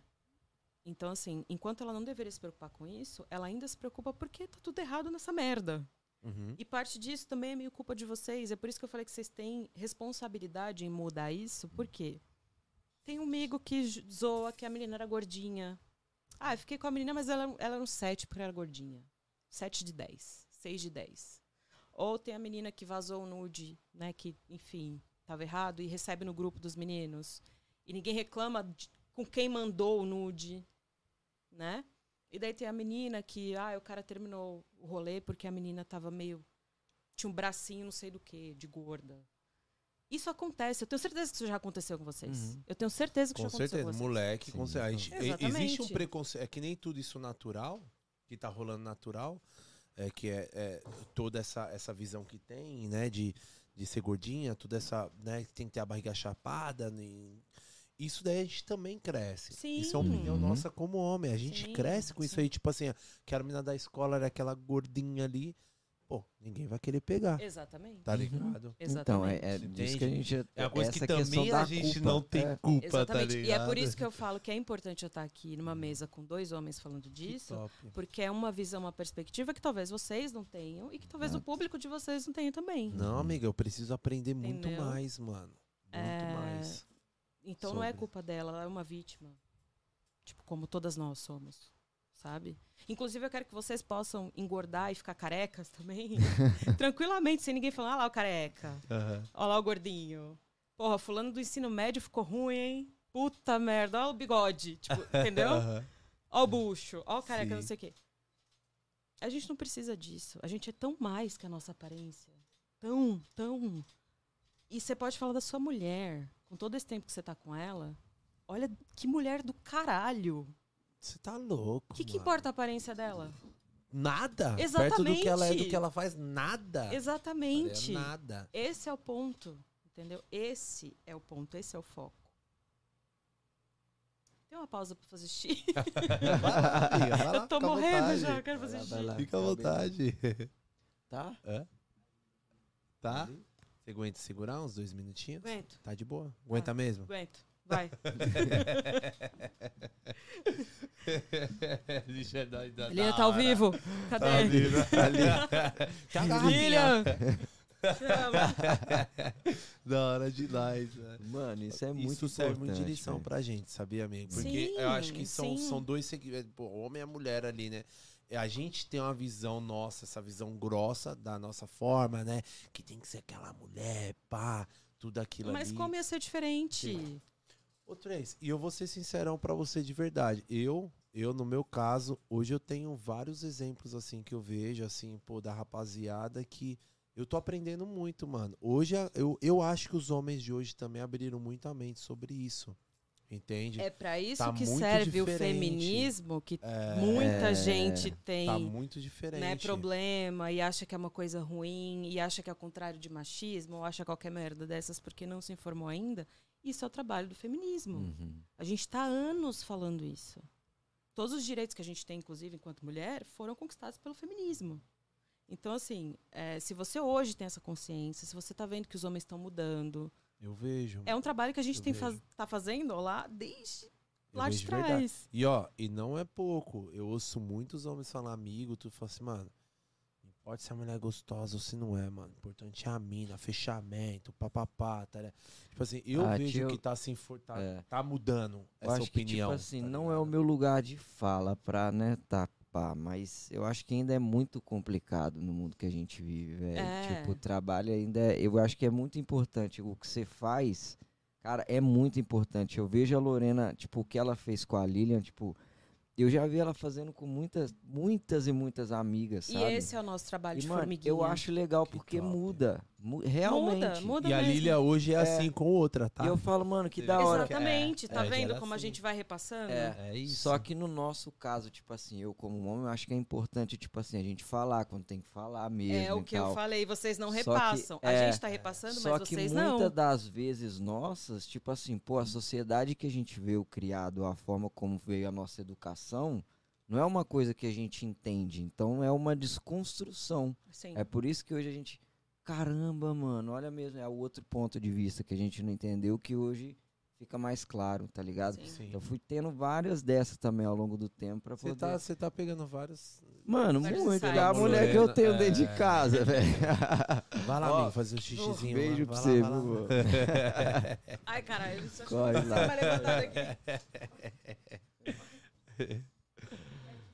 É Tá isso, pessoal. aqui, ó. Demais. a É, Tracy mano. tá aí com a gente aí, né? Muito, Muito louco isso, né, velho? Eu louco. acho Eu acho que, mano. ô Digui, isso daí, isso daí define que a gente não para nunca de aprender, né, mano? Tá ligado? Tipo, esses são. é, E né, a gente não pode nem querer parar, né? Não. Gui, porque, mano, é, é o que você acabou de falar, brother. São construções da vida. Cada um teve o seu, su- né, sua, sua vida, cada um teve sua visão, cada um teve sua, sua convivência com outras pessoas ali. Eu, por exemplo, da onde eu vim, tipo, esse papo aqui não existe. O meu também não, tá mano. ligado? Não tem. A coisa é o seguinte, mano. Só vai namorar se a mina for gostosa no bagulho. Pá, se for aquilo, se for aqui, entende? Se for. É essa a É isso que eu tô falando. Ô, mano, o meu inteiro, vô, mano. o meu vô, o pai do, da minha, pai do meu pai, é, mano, a parada era tão foda. Ele era do interior da Bahia também, tá ligado? E era tão forte isso que, tipo assim, quando a minha avó ficava no período né, menstrual, tipo, ele parava de conversar com ela, Que tá isso? ligado? É, Porque não ia rolar? semaninha pra lá. Porque e- não ia rolar? Porque, mano, Ia poder. não sei não, porque, tipo, ah, altera hormônio na cabeça dele, tipo, ah, ou ele evitava tudo. e, tipo, então, o cara, pra você ver que, ó, cabeça do Sério, cara é das antigas mesmo, tá ligado? Então, tipo, pra mim, isso eu também nunca tive tipo de conversa. Meu irmão, eu e a Lorena início de relacionamento, era treta demais, pô. Difícil, Gui. Nossa senhora. Vai. A qual a educação? Foi E aí puxa de difícil, pai, mano, né? É, então é tipo coisa que né? Vem vindo. Às vezes a gente brigava, eu nem sabia porque que a gente tava brigando, pô. Eu, ô, calma aí, eu não sabia. Não foi por maldade. Mas a gente sabe que não foi por maldade, só que ela já se sentiu ofendida pra caralho por uma coisa que não teve. Gui, eu passei tá por ligado? situações, mano, que, tipo assim, por falta real de visão e aprendizado, tá ligado? Eu nunca tive um exemplo. Né? Eu, realmente, eu nunca tive um exemplo de como se tratar uma mulher, de Hum. como lidar com a mulher em todos os aspectos de situações. Entende? Educação nunca- sexual. Amiga, eu, Hum. não, eu nunca tive exemplo nenhum, nenhum, brother. Nenhum. Puro, puro, puro, puro, tá ligado, Gui? Eu vim aprender a ser homem com a Lilia, mano. Tá ligado? Tive relações passadas, conturbadas. Mas hoje eu aprendi a virar homem com a Lilia. Que ela chegou e falou: Peraí, eu reconheço que você não sabe porra nenhuma de nada. tá ligado? Não tem Lilia, noção nenhuma do que você faz, do que Mas você, você, fala, do você que você sabe, faz. ó, o, que, o que eu tava falando aqui lá dos anos 90 e como isso afetou todas as mulheres. A questão de vocês é que é o seguinte, a gente não tem, por exemplo, educação sexual nas escolas, que é uma coisa que hoje muitos conservadores estão contra, porque eles acham que a escola vai ensinar a criança a transar. Ah, É. Essa é a ideia que o é o, conservador é o homem lá, né? É, que o conservador tem de educação sexual, que vai se ensinar uma criança a transar, mas não é. A educação sexual vai ensinar que uma vagina tem aparência diferente da outra. Que não é o que você vê no pornô. Mulheres são diversas, são diferentes, são, tipo, cada uma é do seu jeito. E todas são normais. Quando você vê uma coisa diferente do pornô, não quer dizer que é normal. Uhum. Quer dizer só que é diferente. E isso você, você aprende na educação sexual. Então, assim, você não tem. Tipo, você falou que você não tinha nada, que você não sabia como tratar uma mulher e tudo mais. Por quê? O primeiro passo nunca existiu. Como você ia saber que a mulher, depois que engravida, pode ter estria? Nunca, amiga. Como você ia saber que Nunca. depois que a mulher amamenta, o peito dela provavelmente vai cair? Porque é Nunca. normal. Quando você ia saber que a celulite, inclusive, foi inventada na França, porque antes disso nem existia, era uma coisa normal do corpo, e que o- o- a indústria da beleza cria insatisfações para criar coisas para resolver, produtos para resolver essas insatisfações e lucrar com isso. A indústria da beleza lucra 20, 20 ó, lucra bilhões por ano.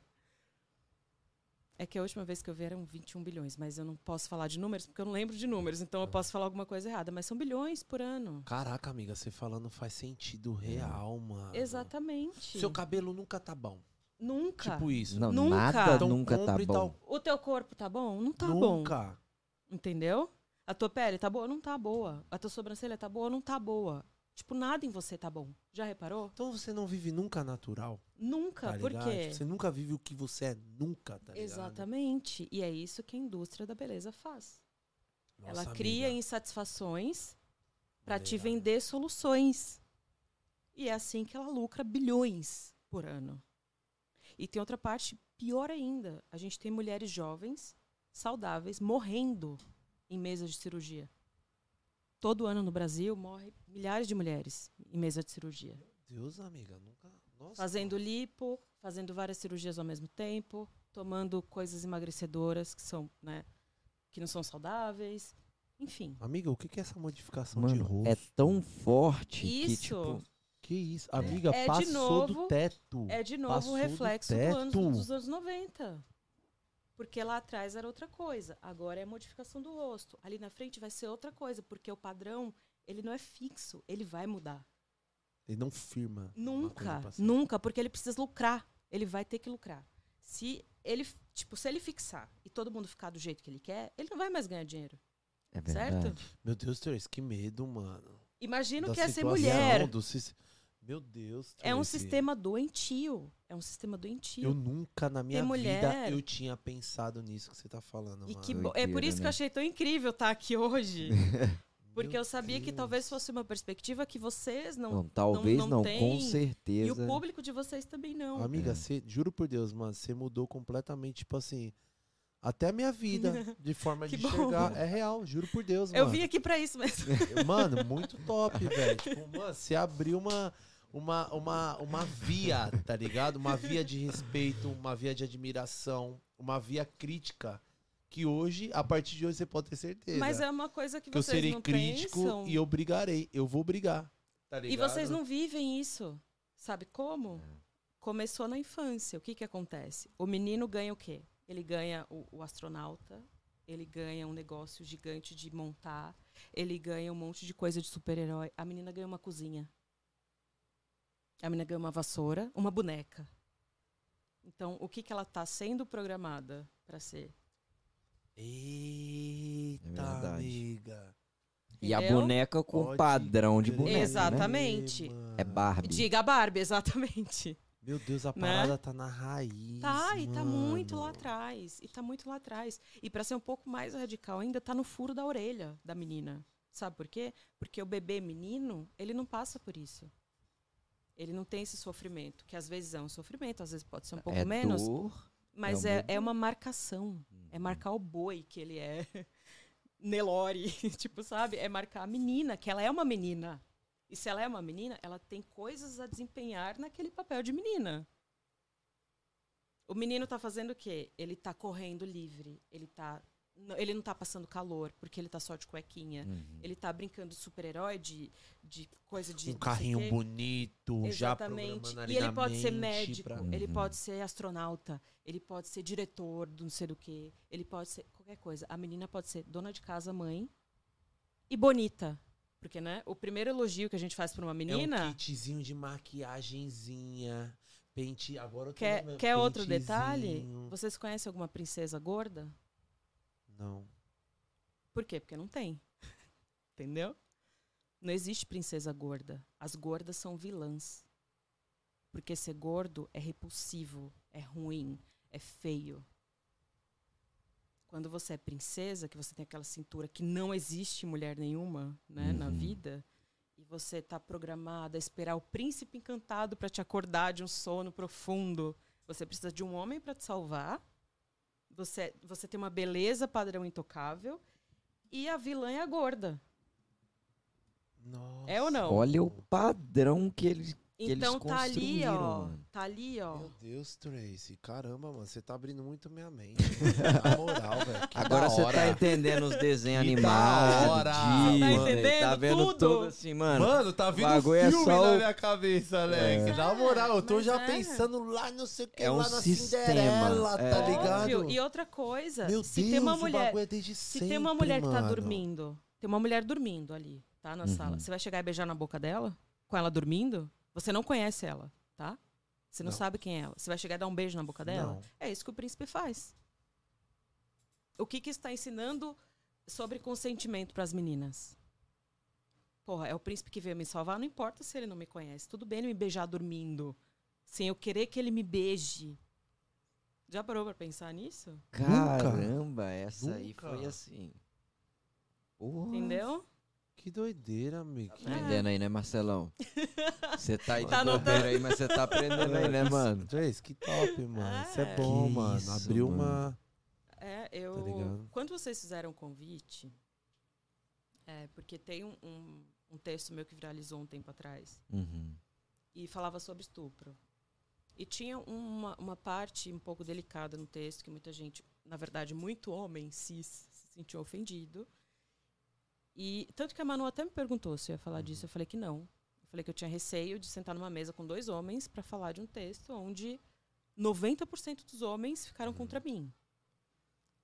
Então, assim, Perdi de novo a linha de raciocínio do Não, TDAH. agora, do, do vídeo que viralizou. é, do tudo. texto, né? do negócio. texto. Então, por que que essa quantidade de homem absurda ficou contra mim?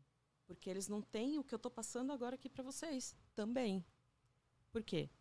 Tem uma mulher que foi estuprada, tá? Certo. Ela foi estuprada enquanto ela estava tendo o filho dela, Ah, desse agora? Uhum. Sim, desse ah, agora. eu vi, mano. Eu vi. tá? Eu vi. Então, você imagina o tamanho desse bem. problema? Você tá louca. Pois Isso é, é. loucura, Mano. mano. Então, É quando um- eu escrevo um Nossa. negócio falando disso e dizendo que é uma frase muito falada por todos os homens também, que não tem informação nenhuma, que são completamente ignorantes, que é nem todo homem. Você faria aquilo? Não. Nunca. Você faria aquilo? Não. Eu sei que não. Eu imagino que não, na verdade. Não. Exatamente. Só que a gente não sabe. Eu não te conheço. Eu te conheço, eu não Uhum. te conheço. Se a gente estiver numa rua escura e vier vocês dois e eu estiver sozinha, eu vou me cagar de medo, porque eu não conheço vocês. Então, até que vocês provem que vocês não são iguais, eu não vou ter como saber. Então, É. assim, tem esse problema, uma mulher foi estuprada. E daí eu falo que nem todo homem faz isso, mas é sempre um homem que faz isso, porque é verdade. Ver uma enxurrada de homem falar, que mas eu não faço, mas não sei o mas não sei o. Ainda tem uma mulher que foi estuprada. Uhum. E você tá preocupado em dizer que você não faz? Quem te Entendi. conhece sabe que você não faz. Entendeu? Entendi. Entendeu? Uhum. Você sabe que você não faz? Você sabe Sim. que você não faz? Exatamente. Se falar que toda brasileira é vagabunda, eu sei que eu não sou, eu não vou me importar com isso. Eu não quero saber. Às vezes eu sou, na verdade eu era. Mas enfim, foda-se, Uhum. entendeu? Eu sei de mim. E não me importa o que estão falando, generalizando. Principalmente quando tem uma situação onde tem um crime desse tamanho acontecendo. E você está preocupado em me dizer que você não faz? Foda-se que você não aqui. faz. Sim. Exatamente. Você tinha que É estar ajudando foda. a gente a falar que não é para nenhum homem fazer. E não dizendo que você não faz. Outra você acha que existe uma falta de união entre o homem e a mulher? Óbvio! É óbvio. Mano, Se os é- homens chegassem pra somar nessa, nessa situação, em geral, de tudo, lutar contra, se juntasse ali, era um mundo completamente diferente. Óbvio em que geral. seria um Essa é a raiz do- do- da humanidade. É porque eu acho que sempre vai ser um pouco complicado. Porque Sim. é isso que eu falei, mano, não é o meu lugar de fala. Eu nunca vou sentir o que ela tá sentindo pra eu poder falar, opinar alguma coisa sobre isso, tá ligado? Então vai ser, é, é uma guerra muito complicada, porque, tipo, se ela chegar e falar, gente, é isso, mano, ela é mulher. Na verdade, vocês poderiam Eu- ser aliados. É. Então, né? mas você acha, que nem, por exemplo, você não acha que com o passar do tempo, na nossa geração, meio do Gui, por exemplo, a gente tem 32, 33 anos. Gui, quantos anos tá, Gui? Mas não, o Gui é mais 28, novo. que O Gui, isso, cara? 28. 33? 28. É, não- Menina, um neném. Amiga, você não acha que, tipo assim, por exemplo, a, a partir. A partir não da nossa geração, da nossa geração pra trás, né? Mais nova. Você não acha que pode existir um tipo de.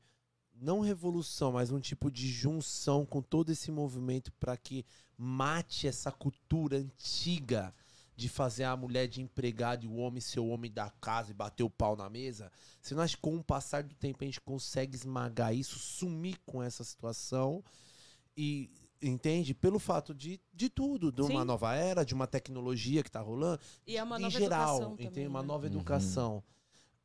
Posso acreditar que pode existir essa união no futuro? O que, que Eu- você acha? Eu não acho que eu vou estar viva para ver. Sério? É. Sério. Você acha? Por quê? Porque hoje a gente tem homens brancos de 50 e poucos anos, às vezes 60, comandando o mundo inteiro. Esses homens não vão sair dali. E quando eles saírem, vão entrar outros homens.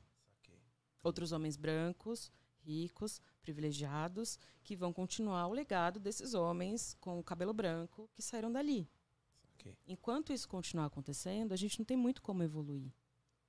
Eu posso comparar isso, tipo, essa diferença, até em questão do racismo, da cor.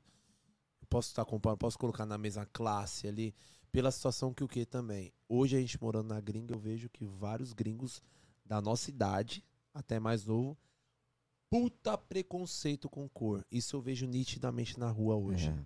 Putz, é, cultura, cultural. Eu sofri um, eu não sofri um preconceito, porém um dos meus da rapaziada que trabalha comigo é, tem alguns mexicanos e nós sofremos um preconceito na tora, né, Marcela, essa semana do cara falar na cara do cara, tipo assim, o cara é canadense, já mais já é um senhor, né? Tava os brasileiros com os mexicanos ali, da nossa, da nossa mesma turma ali. E aí ele falou: Você trabalha com mexicano? Como foi o Marcelo que ele falou? Tá junto com você? Vocês estão junto? Ah, é. Existe? Sim. Sim. Somos família. Eu deixa eu falar aqui no microfone pra galera em casa é, escutar. porque ele tá. Porra, é Foi- essa, é, a caralho? situação foi o seguinte: é, chegamos no trabalho tudo, então nossa equipe tem mexicano também. E aí ele na tora, a gente fez uma rodinha pra poder pegar o trampo Uhum. ali e tudo. Ele chegou e falou assim: "Vocês estão juntos? Ou vocês vão traba se- trabalhar separados?" Eu falei: "Não, não, nós somos família. Mexicano e Brasil somos todos iguais." E eu luto, eu luto por isso, porque eu sei o que é mexicano. Eu sei o quanto eles eles sofrem na Sim. gringa. Sim, Eles, eu sei o quanto de falta de oportunidade que eles têm. sim, mas uma E das eu- minhas melhores amigas é mexicana. Amiga, eu luto pelos mexicanos. Se não fossem mexicanos, eu não estaria aqui, porque foram eles que me ensinaram o que é viver fora do Brasil, nos Estados Unidos, quando eu passei por lá. Uhum. Então eu sou, eu sou agradecido, tenho gratidão a eles. Então o que eu puder fazer, eu faço. E eu falei com muito, tipo, amor ali no coração. Eu falei, não, não, somos todos famílias. Eles são igual a nós, ali na hora. Entende? Aí ele falou assim, na, na tora, na frente, ele falou assim, "Vo- é, você não deve confiar. É, nunca, nunca falei isso com mexicano. Nunca, tipo, nunca confie em mexicano. Na cara dos caras. Então, a gente vê que existe sim, Claro porém de um existe. senhor. Claro que Entende? existe.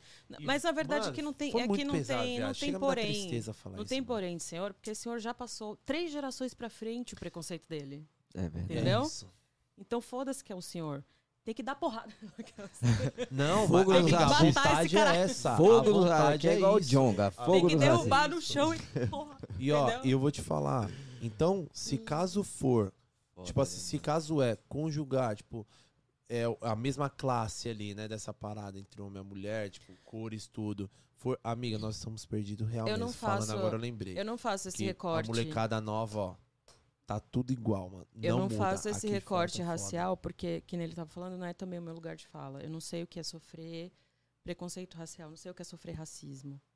Inclusive, a minha mãe biológica é preta e diz a lenda que eu sou uma cópia dela, só que branca. Mas eu nunca vou saber o que ela passou lá nos anos 90. Que, inclusive, ela me abandonou e tudo mais. Ela tinha 19 anos quando ela me pariu. E eu penso hoje, eu não penso nela com rancor, com, tipo, com nada. Eu imagino que ela devia estar passando para ter que fazer isso. Entendeu? Então, assim, eu não faço esse recorte racial quando eu falo né, do, do- empoderamento e do, do- do problema homem mulher, o que, que a sociedade faz, o patriarcado e tudo mais, porque não é meu lugar de fala. Para a mulher preta, é extremamente pior, porque ela lida, ela lida com a pressão estética, que toda mulher branca lida também.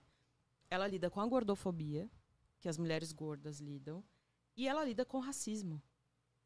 Nossa, você é louco, mano. Enquanto eu tô Mano. aqui, eu- enquanto eu tô aqui vivendo a pressão estética que me trouxe um, um transtorno alimentar, enfim, e, e várias doenças e problemas, elas têm uma lista de, de problema para lidar, entendeu? Então assim, é bizarro. Se para mim já é difícil, imagina para elas. E eu não tenho como falar por elas. Então é por isso que eu não faço esse recorte, né, da raça, para falar do, do preconceito, do racismo e tudo mais. Mas eu te falei que eu passei por uma situação quando eu estava em Ottawa, por exemplo, e eu estava falando para vocês que eu não passo por brasileira, né, aqui. E isso, inclusive, é xenofobia. Por que, que eu não pareço brasileira se o Brasil é tão diverso? Oh, yeah, é verdade. Vocês não têm nada a ver um com o outro. Ele não tem nada a ver com vocês. E tá todo mundo brasileiro aqui. Então por que, que eu não pareço brasileira? Isso é xenofobia. E eu tava com uma amiga minha que é morena, tipo, pele clara, mas cabelo escuro, olho escuro, sobrancelha, tipo, né, pelo escuro. E um cara chegou pra gente no bar e falou que ela parecia brasileira, mas eu não. E ele começou a tratar ela diferente de mim. É. Exatamente. Mesmo sabendo que, você é doideira. brasileiro também. Sim, sim. Que Você vê como, como ser branca, né? Tem, tem uma coisa ali que a gente vai sofrer muito menos aqui. Uma amiga minha preta vindo pra cá, ela não vai ter a mesma experiência que eu tive, que eu tenho. E essa minha amiga nem é preta. Aqui ela é morena, é, aqui ela é brown. Uhum. Tipo, ela não é preta, ela não é negra, nem é branca. né? Ela é marrom. E ela também passou por Tipo uma eu, papelão. situação. É um Papelão. ela é um pouquinho mais escura que você, mas ela passou por uma situação sozinha também. Que ela tava no elevador e daí o cara perguntou alguma coisa, ela respondeu. Ele percebeu o sotaque, perguntou de onde ela era, ela falou. E daí ele falou: Nossa, por isso que você é marrom, né? É, eu já peguei situação que, Ô, galera, mano, eu já ô, peguei mano. situação, Gui.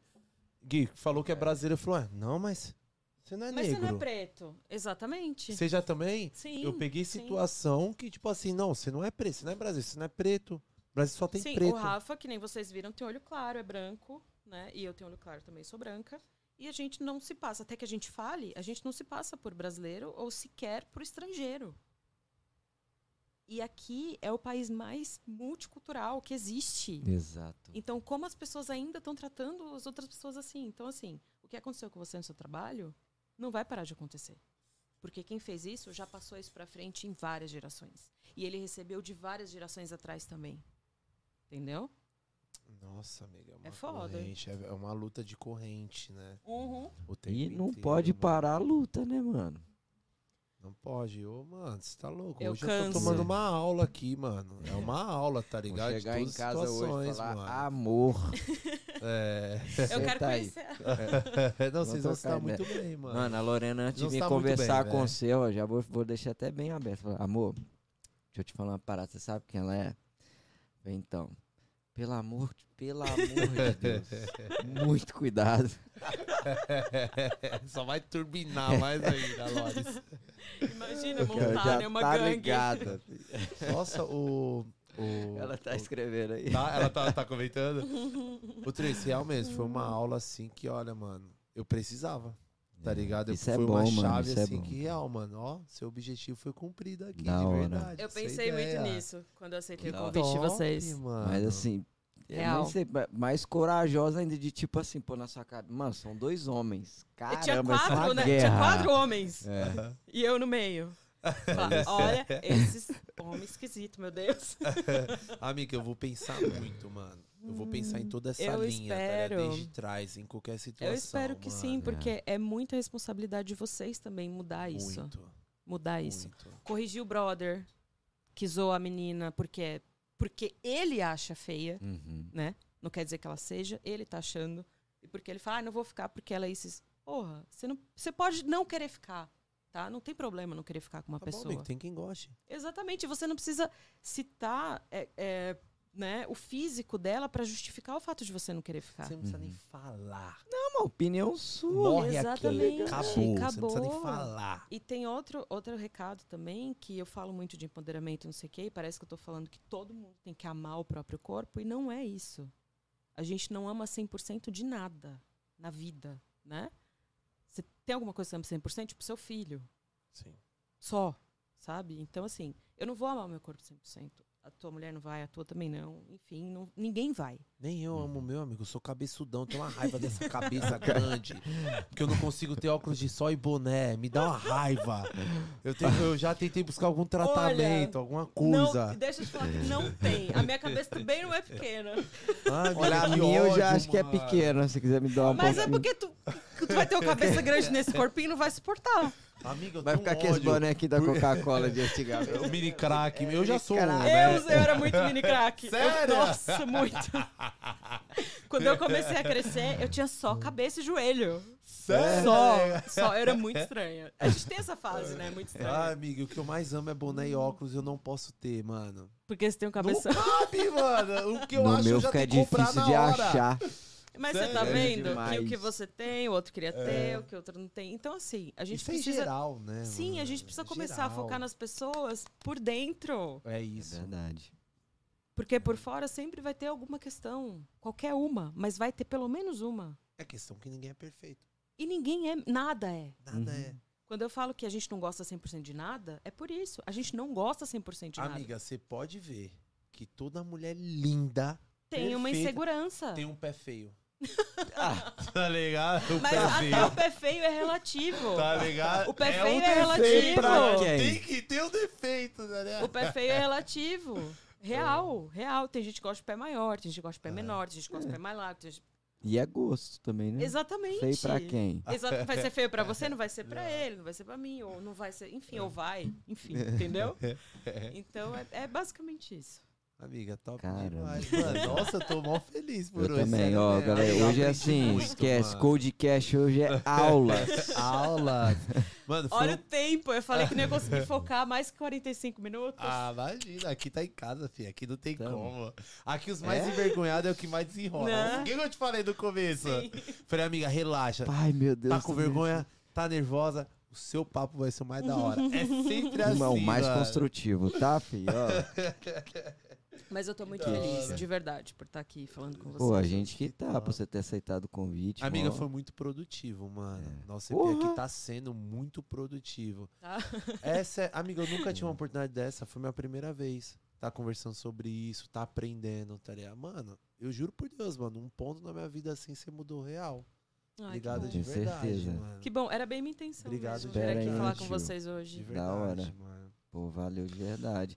Espero que tenha tocado aí no coraçãozinho dessa É. galera aí, né? Rapaziadinha aí, ó. Pelo Rapaziada Deus, que né? cola aí com nós, Vocês tá assistindo, ó. é. sexual. Molecada, é E pra quem mulher tem mulher, vai dar não. valor, vai É. dar valor pra sua mulher, É cara. fechamento, caralho. Né? Mulher, go- mulher gostosa, né? Toda mulher é gostosa. Puta. Toda mulher é gostosa. E gostosa de Porque isso também é relativo. É, gostosa entendeu? de morteira, né? Vai que vai. Bom demais. Ô, Trace, ah, vindo, vindo, Trace, Trace. Trace. Trace. Ô, Trace, vindo de uma cidade assim pequena, tudo, é, o que, que você tem a dizer para aquelas pessoas que vê você hoje, né? Que vê por todo esse trajeto, esse, esse- por tudo que você passou, por tudo que você rodou, por tudo que você fez, né? Então, o que, que você tem a dizer para eles assim que que tá ali, sabe, assim que pô, independente de qualquer situação, que a gente qualquer pauta que a gente tá conversando aqui sobre tudo, mas a gente a gente tem o nosso objetivo, né? Que é Sim. pegar e dar aquele puxão a cada um ali através disso daqui desse projeto. Então assim, o que que você poderia estar passando para quem tá ali em Oboró? Orobó. Orobó, obaró. Mas não, não é problema dele, todo mundo é.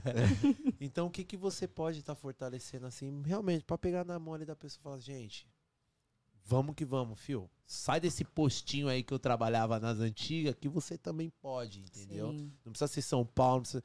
mas pô, você tem um sonho. mesmo. Não Eu acho, eu mesmo. acho que através da sua história, pô, saiu de Orobó, tá ligado? Tipo, São Paulo, monstro. E do monstro pro mundo, tá ligado? Eu acho que, mano.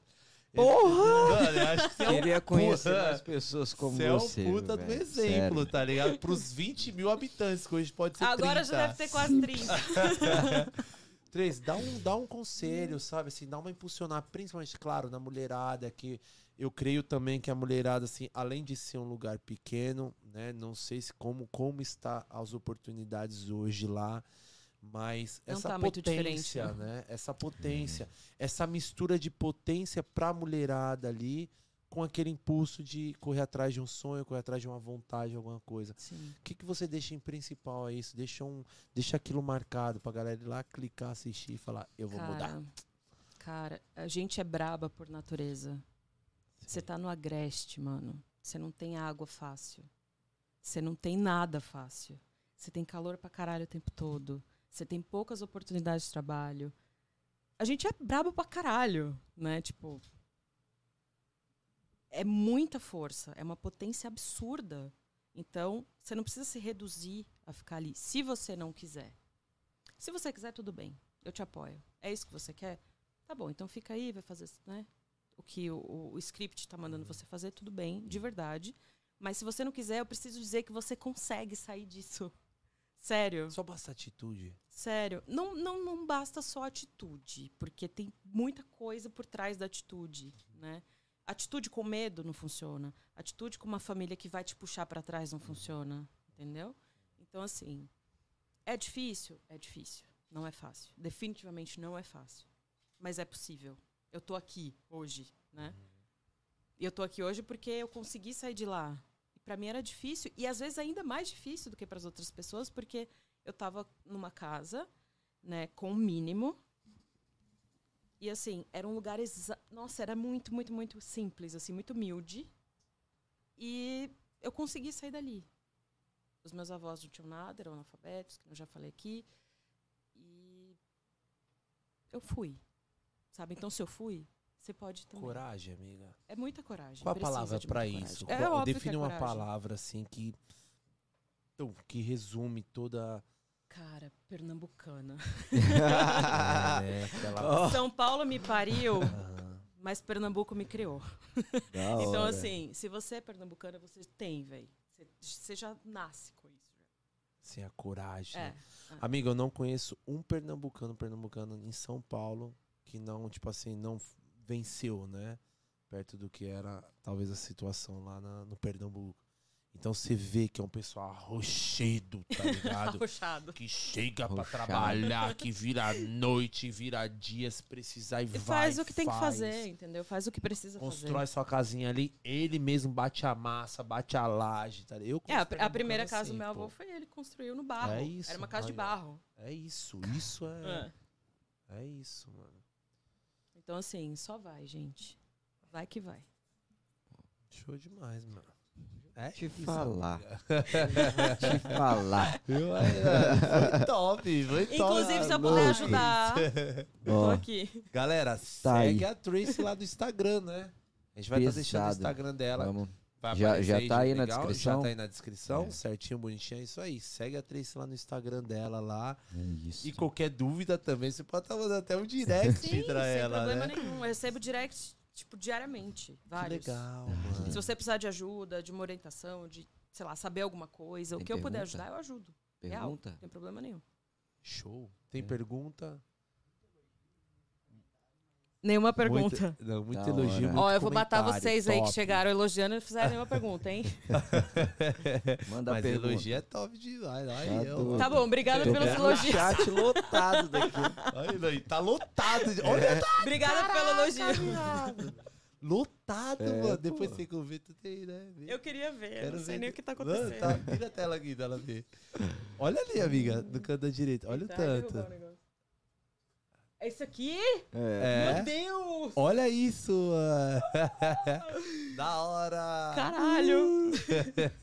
Vai fazer uma pergunta pra Show. Faz uma Manda, perguntinha. manda pergunta pra nós. Manda Três, tem pergunta. como mandar umas, umas maquiagens do Canadá? O iPhone. É iPhone? sempre assim, né? né? O iPhone é o. É Se o... tiver, tiver fazendo nada aí, manda Tem iPhone. Você tá ganhando em dólar, né? É. Fácil. Três, tá pegando dinheiro em árvore?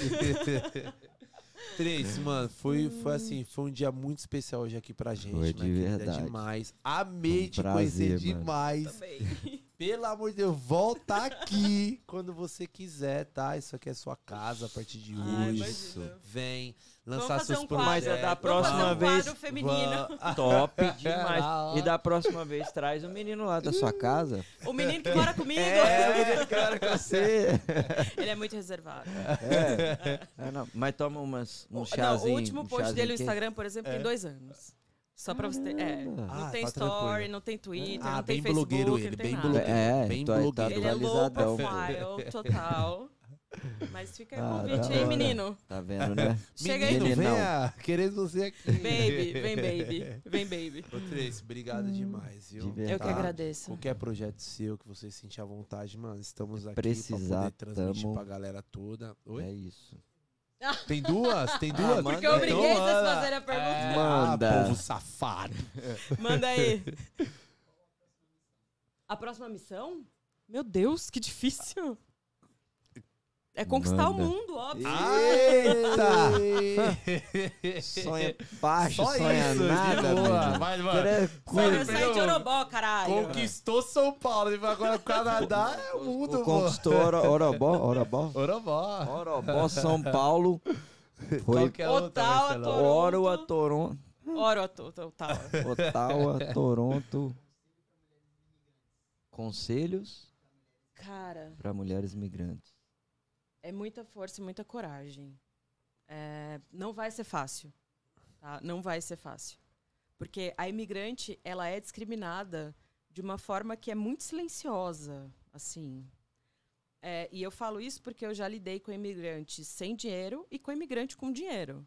Então, assim, mesmo que você tenha muito dinheiro, você não está livre de sofrer preconceito. E o Canadá é um país multicultural, a gente pensa que não vai ter preconceito. Sim. Só que existe uma discriminação, sim. Então, assim, preparada. Tem que vir forte, corajosa, preparada, porque não vai ser fácil, mas é possível. Sim. A pior fase vai passar. Não vai durar para sempre. Vai chegar uma hora que você vai ficar tranquila, que você vai se enxergar pertencente dali, se você quiser. Se você não quiser também, você sempre pode voltar, né? Eu acho que às vezes você pode voltar pelo menos. Eu não podia. Mas eu sempre penso que, tipo, tá lá a tua casa, tá lá o teu país, tá lá, né, enfim. Então, assim, não é fácil, mas é possível. Sempre vai ser possível. E não é fácil mesmo. Não, Não não, é. é. Eu sei Posso que contar não. só uma situação? Só pra Claro. espancar agora no final. Uma Manda, situação que minha, a Lilia passou aqui. Manda. Você vê como que é, só pra complementar essa, essa pergunta. Ela trampava num bar, né? Que é os trabalhos imigrantes chegam, bar, faxina, construção. E quando um senhor soube que ela era brasileira, atrás do balcão ali era um botecão mesmo. O senhor, tipo, se tarou na hora. Ele se. Ai, Na hora ficou de pipi eu tenho durito. nojo disso. Amiguinha, você não sabe de nada. Eu Ela morrer. servindo do outro lado do balcão, o senhor do outro lado aqui como cliente começou a mandar um sabiá.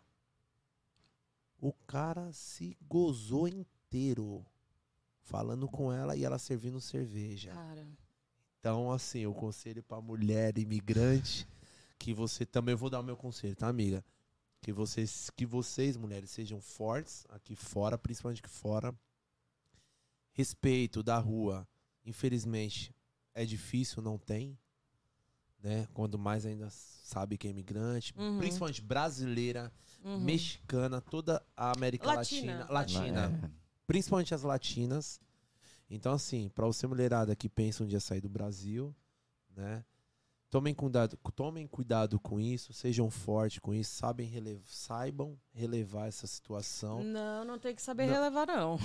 E Isso como que é eu posso outro negócio. posicionar isso? Pra não. Que que, É. que, que pode? Que, que- me, me ensina também essa, essa parte. Qual Primeiro- atitude que deve tomar? Porque eu, eu não soube aconselhar minha esposa. Eu fiquei, tipo assim, Mas Até é uma hoje eu tô situação, passado, mas tá é uma ligado? situação que ninguém que eu sabe muito o que fazer. Sei. Exatamente. tá ligado? É uma situação tão absurda que ninguém sabe muito bem o que fazer. Só que Eu isso que ainda você é um crime. assusta, é de- Você sabe é que isso é mesmo. crime? Isso é, isso é assédio sexual grave, isso é crime. Então, primeiro eu queria falar que eu sinto muito por ela ter passado por isso. De verdade. Eu passei por isso no Brasil, né? enfim, inúmeras vezes, mas aqui eu tenho um trabalho um pouco mais tranquilo, né? Que eu continuei com a minha arte, a fotografia e tudo mais. Então, eu não tive esse contato, né? Com outras pessoas, enfim, esse povo podre aí. Então, eu queria falar que realmente eu sinto muito. Só que não tem que relevar, não. Ela tinha que ter tacado essa garrafa de cerveja no meio da testa dele, derrubado ele lá nessa porra desse Eu chão com acho- o pau Eu pra acho que eu fora. não tava pensando muito errado, não, velho. Eu tô aqui caladinho, mas, mano, Não, que que você faz não, não, não releva, dessa? não. É crime. Isso é crime. Isso é crime. Amiga, e a gente era tão inocente Eu quando a gente imagino, chegou. eu Era sei. duas Caramba, crianças. mano. Eu sei, eu já passei por situação de assédio que eu também não soube o que fazer. Não é, não é incomum isso, porque a gente não aprende a lidar com isso. Os homens estão crescendo, sendo preparados para assediar. Você já parou para pensar nisso também? Que loucura, amigo. É. Quantos meninos tem na sua família que já o tio ou o pai ou o avô já falou: "Olha a pipizão dele lá, que vai ser grande. Olha o Vai terror com- das Vai namoradinhas." comer todas as menininhas do bairro. Vai, e aqui é, é o heartbreak, né? Que ele vai ser o, o quebrador de corações. Vai quebrar todos os corações. Olha como ele é foda, olha como ele é isso aqui. Contrapartida, a menina tá sendo criada daquele jeito que eu falei. Então, o menino tá sendo educado pra assediar. A menina que tem um namoradinho, ela vai ser reprimida. O menino que tem uma namoradinha, ele vai ser exaltado. Pegador. Caralho, que foda. Olha meu filho, igualzinho a mim, pegando todas. Nananana. É ou não? É verdade. É? Exatamente. verdade. Entendeu? Então, esse velho, ele foi essa criança também. Isso não veio do nada na cabeça dele. Não foi uma luz que ele recebeu, vou bater uma punheta aqui na frente da menina. É. Ele veio lá de trás. Ele foi criado assim também. Então é por isso que, de novo, eu falo que é responsabilidade de vocês, enquanto pais. Eu sei que você já é, você não sei, mas se você for Não, um dia, não. educação é, tem que ser igual. Tem que ser igual. Se vai ter um- uma cozinha e se vai ter uma vassoura, tem que ter para os dois. Tem que ter para o menino e tem que ter para a menina. Homem não cozinha? Cozinha, é isso que a Homem não limpa? fala. A Lília fala. Homem não limpa, homem não cozinha, homem não lava banheiro, entendeu? Você sabia que a Lília deu uma cozinha pro meu filho? Maravilhoso. Dois anos de idade tinha uma cozinha dentro do quarto Maravilhoso. dele, ensinando a papa. uni- E o menino que tem boneca também, é. que é super discriminado, ele pode estar aprendendo a ser um pai, ele pode estar aprendendo a ser um padrinho, um tio, um irmão mais velho. Né? Qual o problema de, de um menino É. ter uma boneca? Eu fui o primeiro homem, assim, da minha família, né? Parte de mãe, eu fui o primeiro homem. De lá era- eram todas meninas. Então eu não tive muita companhia, tipo, quando eu comecei a crescer e tal. Então eu brincava muito com as minhas primas e tudo. Meu pai era o tipo de cara, ele ficava doido. Sim, Se me visse eu com as meninas tudo ou com a boneca na mão, vixi, exatamente. Entendeu? Criação, isso mesmo. mano. Criação. E você consegue sair Bota um pouquinho fé. disso, porque você tá numa geração um pouco mais avançada, mas É. aquela porra daquele velho que bateu punheta lá, ele não vai sair. Entendeu? Amiga, numa situação dessa, o que? Tipo, qual é a melhor É coisa? polícia, caralho. É chamar a polícia. Olha, É- mano, é- que é vacilo, fotografar ou filmar pra Eu ter a prova e chamar a polícia. Entendeu? Isso é crime, isso é grave, isso é importunação sexual, isso é assédio pesado. Então, não releve. Não, É, não. já muda aí. É, Tem que relevar muda porra aí. nenhuma. É porque eu sou muito da paz? Muito tranquilão, tipo assim. Na eu verdade, na verdade você tá fi, fogo e você tá numa situação muito confortável, mano. porque você não passa por isso. Você É. nunca passou. É o Verdade. lugar de fala. Entendeu? né? Uhum. Você tem razão. Exatamente por isso que é mais fácil. É muito tranquilo relevar e não querer confusão. Verdade. É por isso. Caraca, amiga, Olha, você pra ensinar mano, essa, essa aí agora veio pra dar um pá. Caraca, por favor, a cada 15 dias. Eu falo muito. Vamos eu- fazer o quadro. Eu falo muito isso com a Lorena. Bora fazer um quadro, meninas Pera aí, perguntam. Então, amiga, amei, mano. Nossa, eu aprendi muito hoje. Demais. Ali hoje foi só pedrada, filho. Verdade. Caralho, Só quase 11 pedrada. horas. Ninguém aguenta mais essa merda. Vamos fazer. Galera, É o quê? Um beijo do gordo. Porra, o Jô morreu, velho. Morreu. Nossa. Não. E você tá aí. feliz. Cadê os 5 minutos de silêncio, caralho? Amigo. Amigo, não, mano. ó, em, em homenagem ao Jô, Beijo do gordo. um beijo do gordo, galera. Muito obrigado por hoje, de demais. Esse É foi o. EP sucesso de hoje com a Tracy, mano. Acompanha o nosso canal de Caguei cortes. Vai ter Mulherão vários cortes top lá e é nóis. Tamo junto. Valeu, valeu. Boa noite pra nós. Beijo Bom do final de gordo. semana. Que isso! Como é que ele fala? Obrigado mais uma vez, viu? De verdade.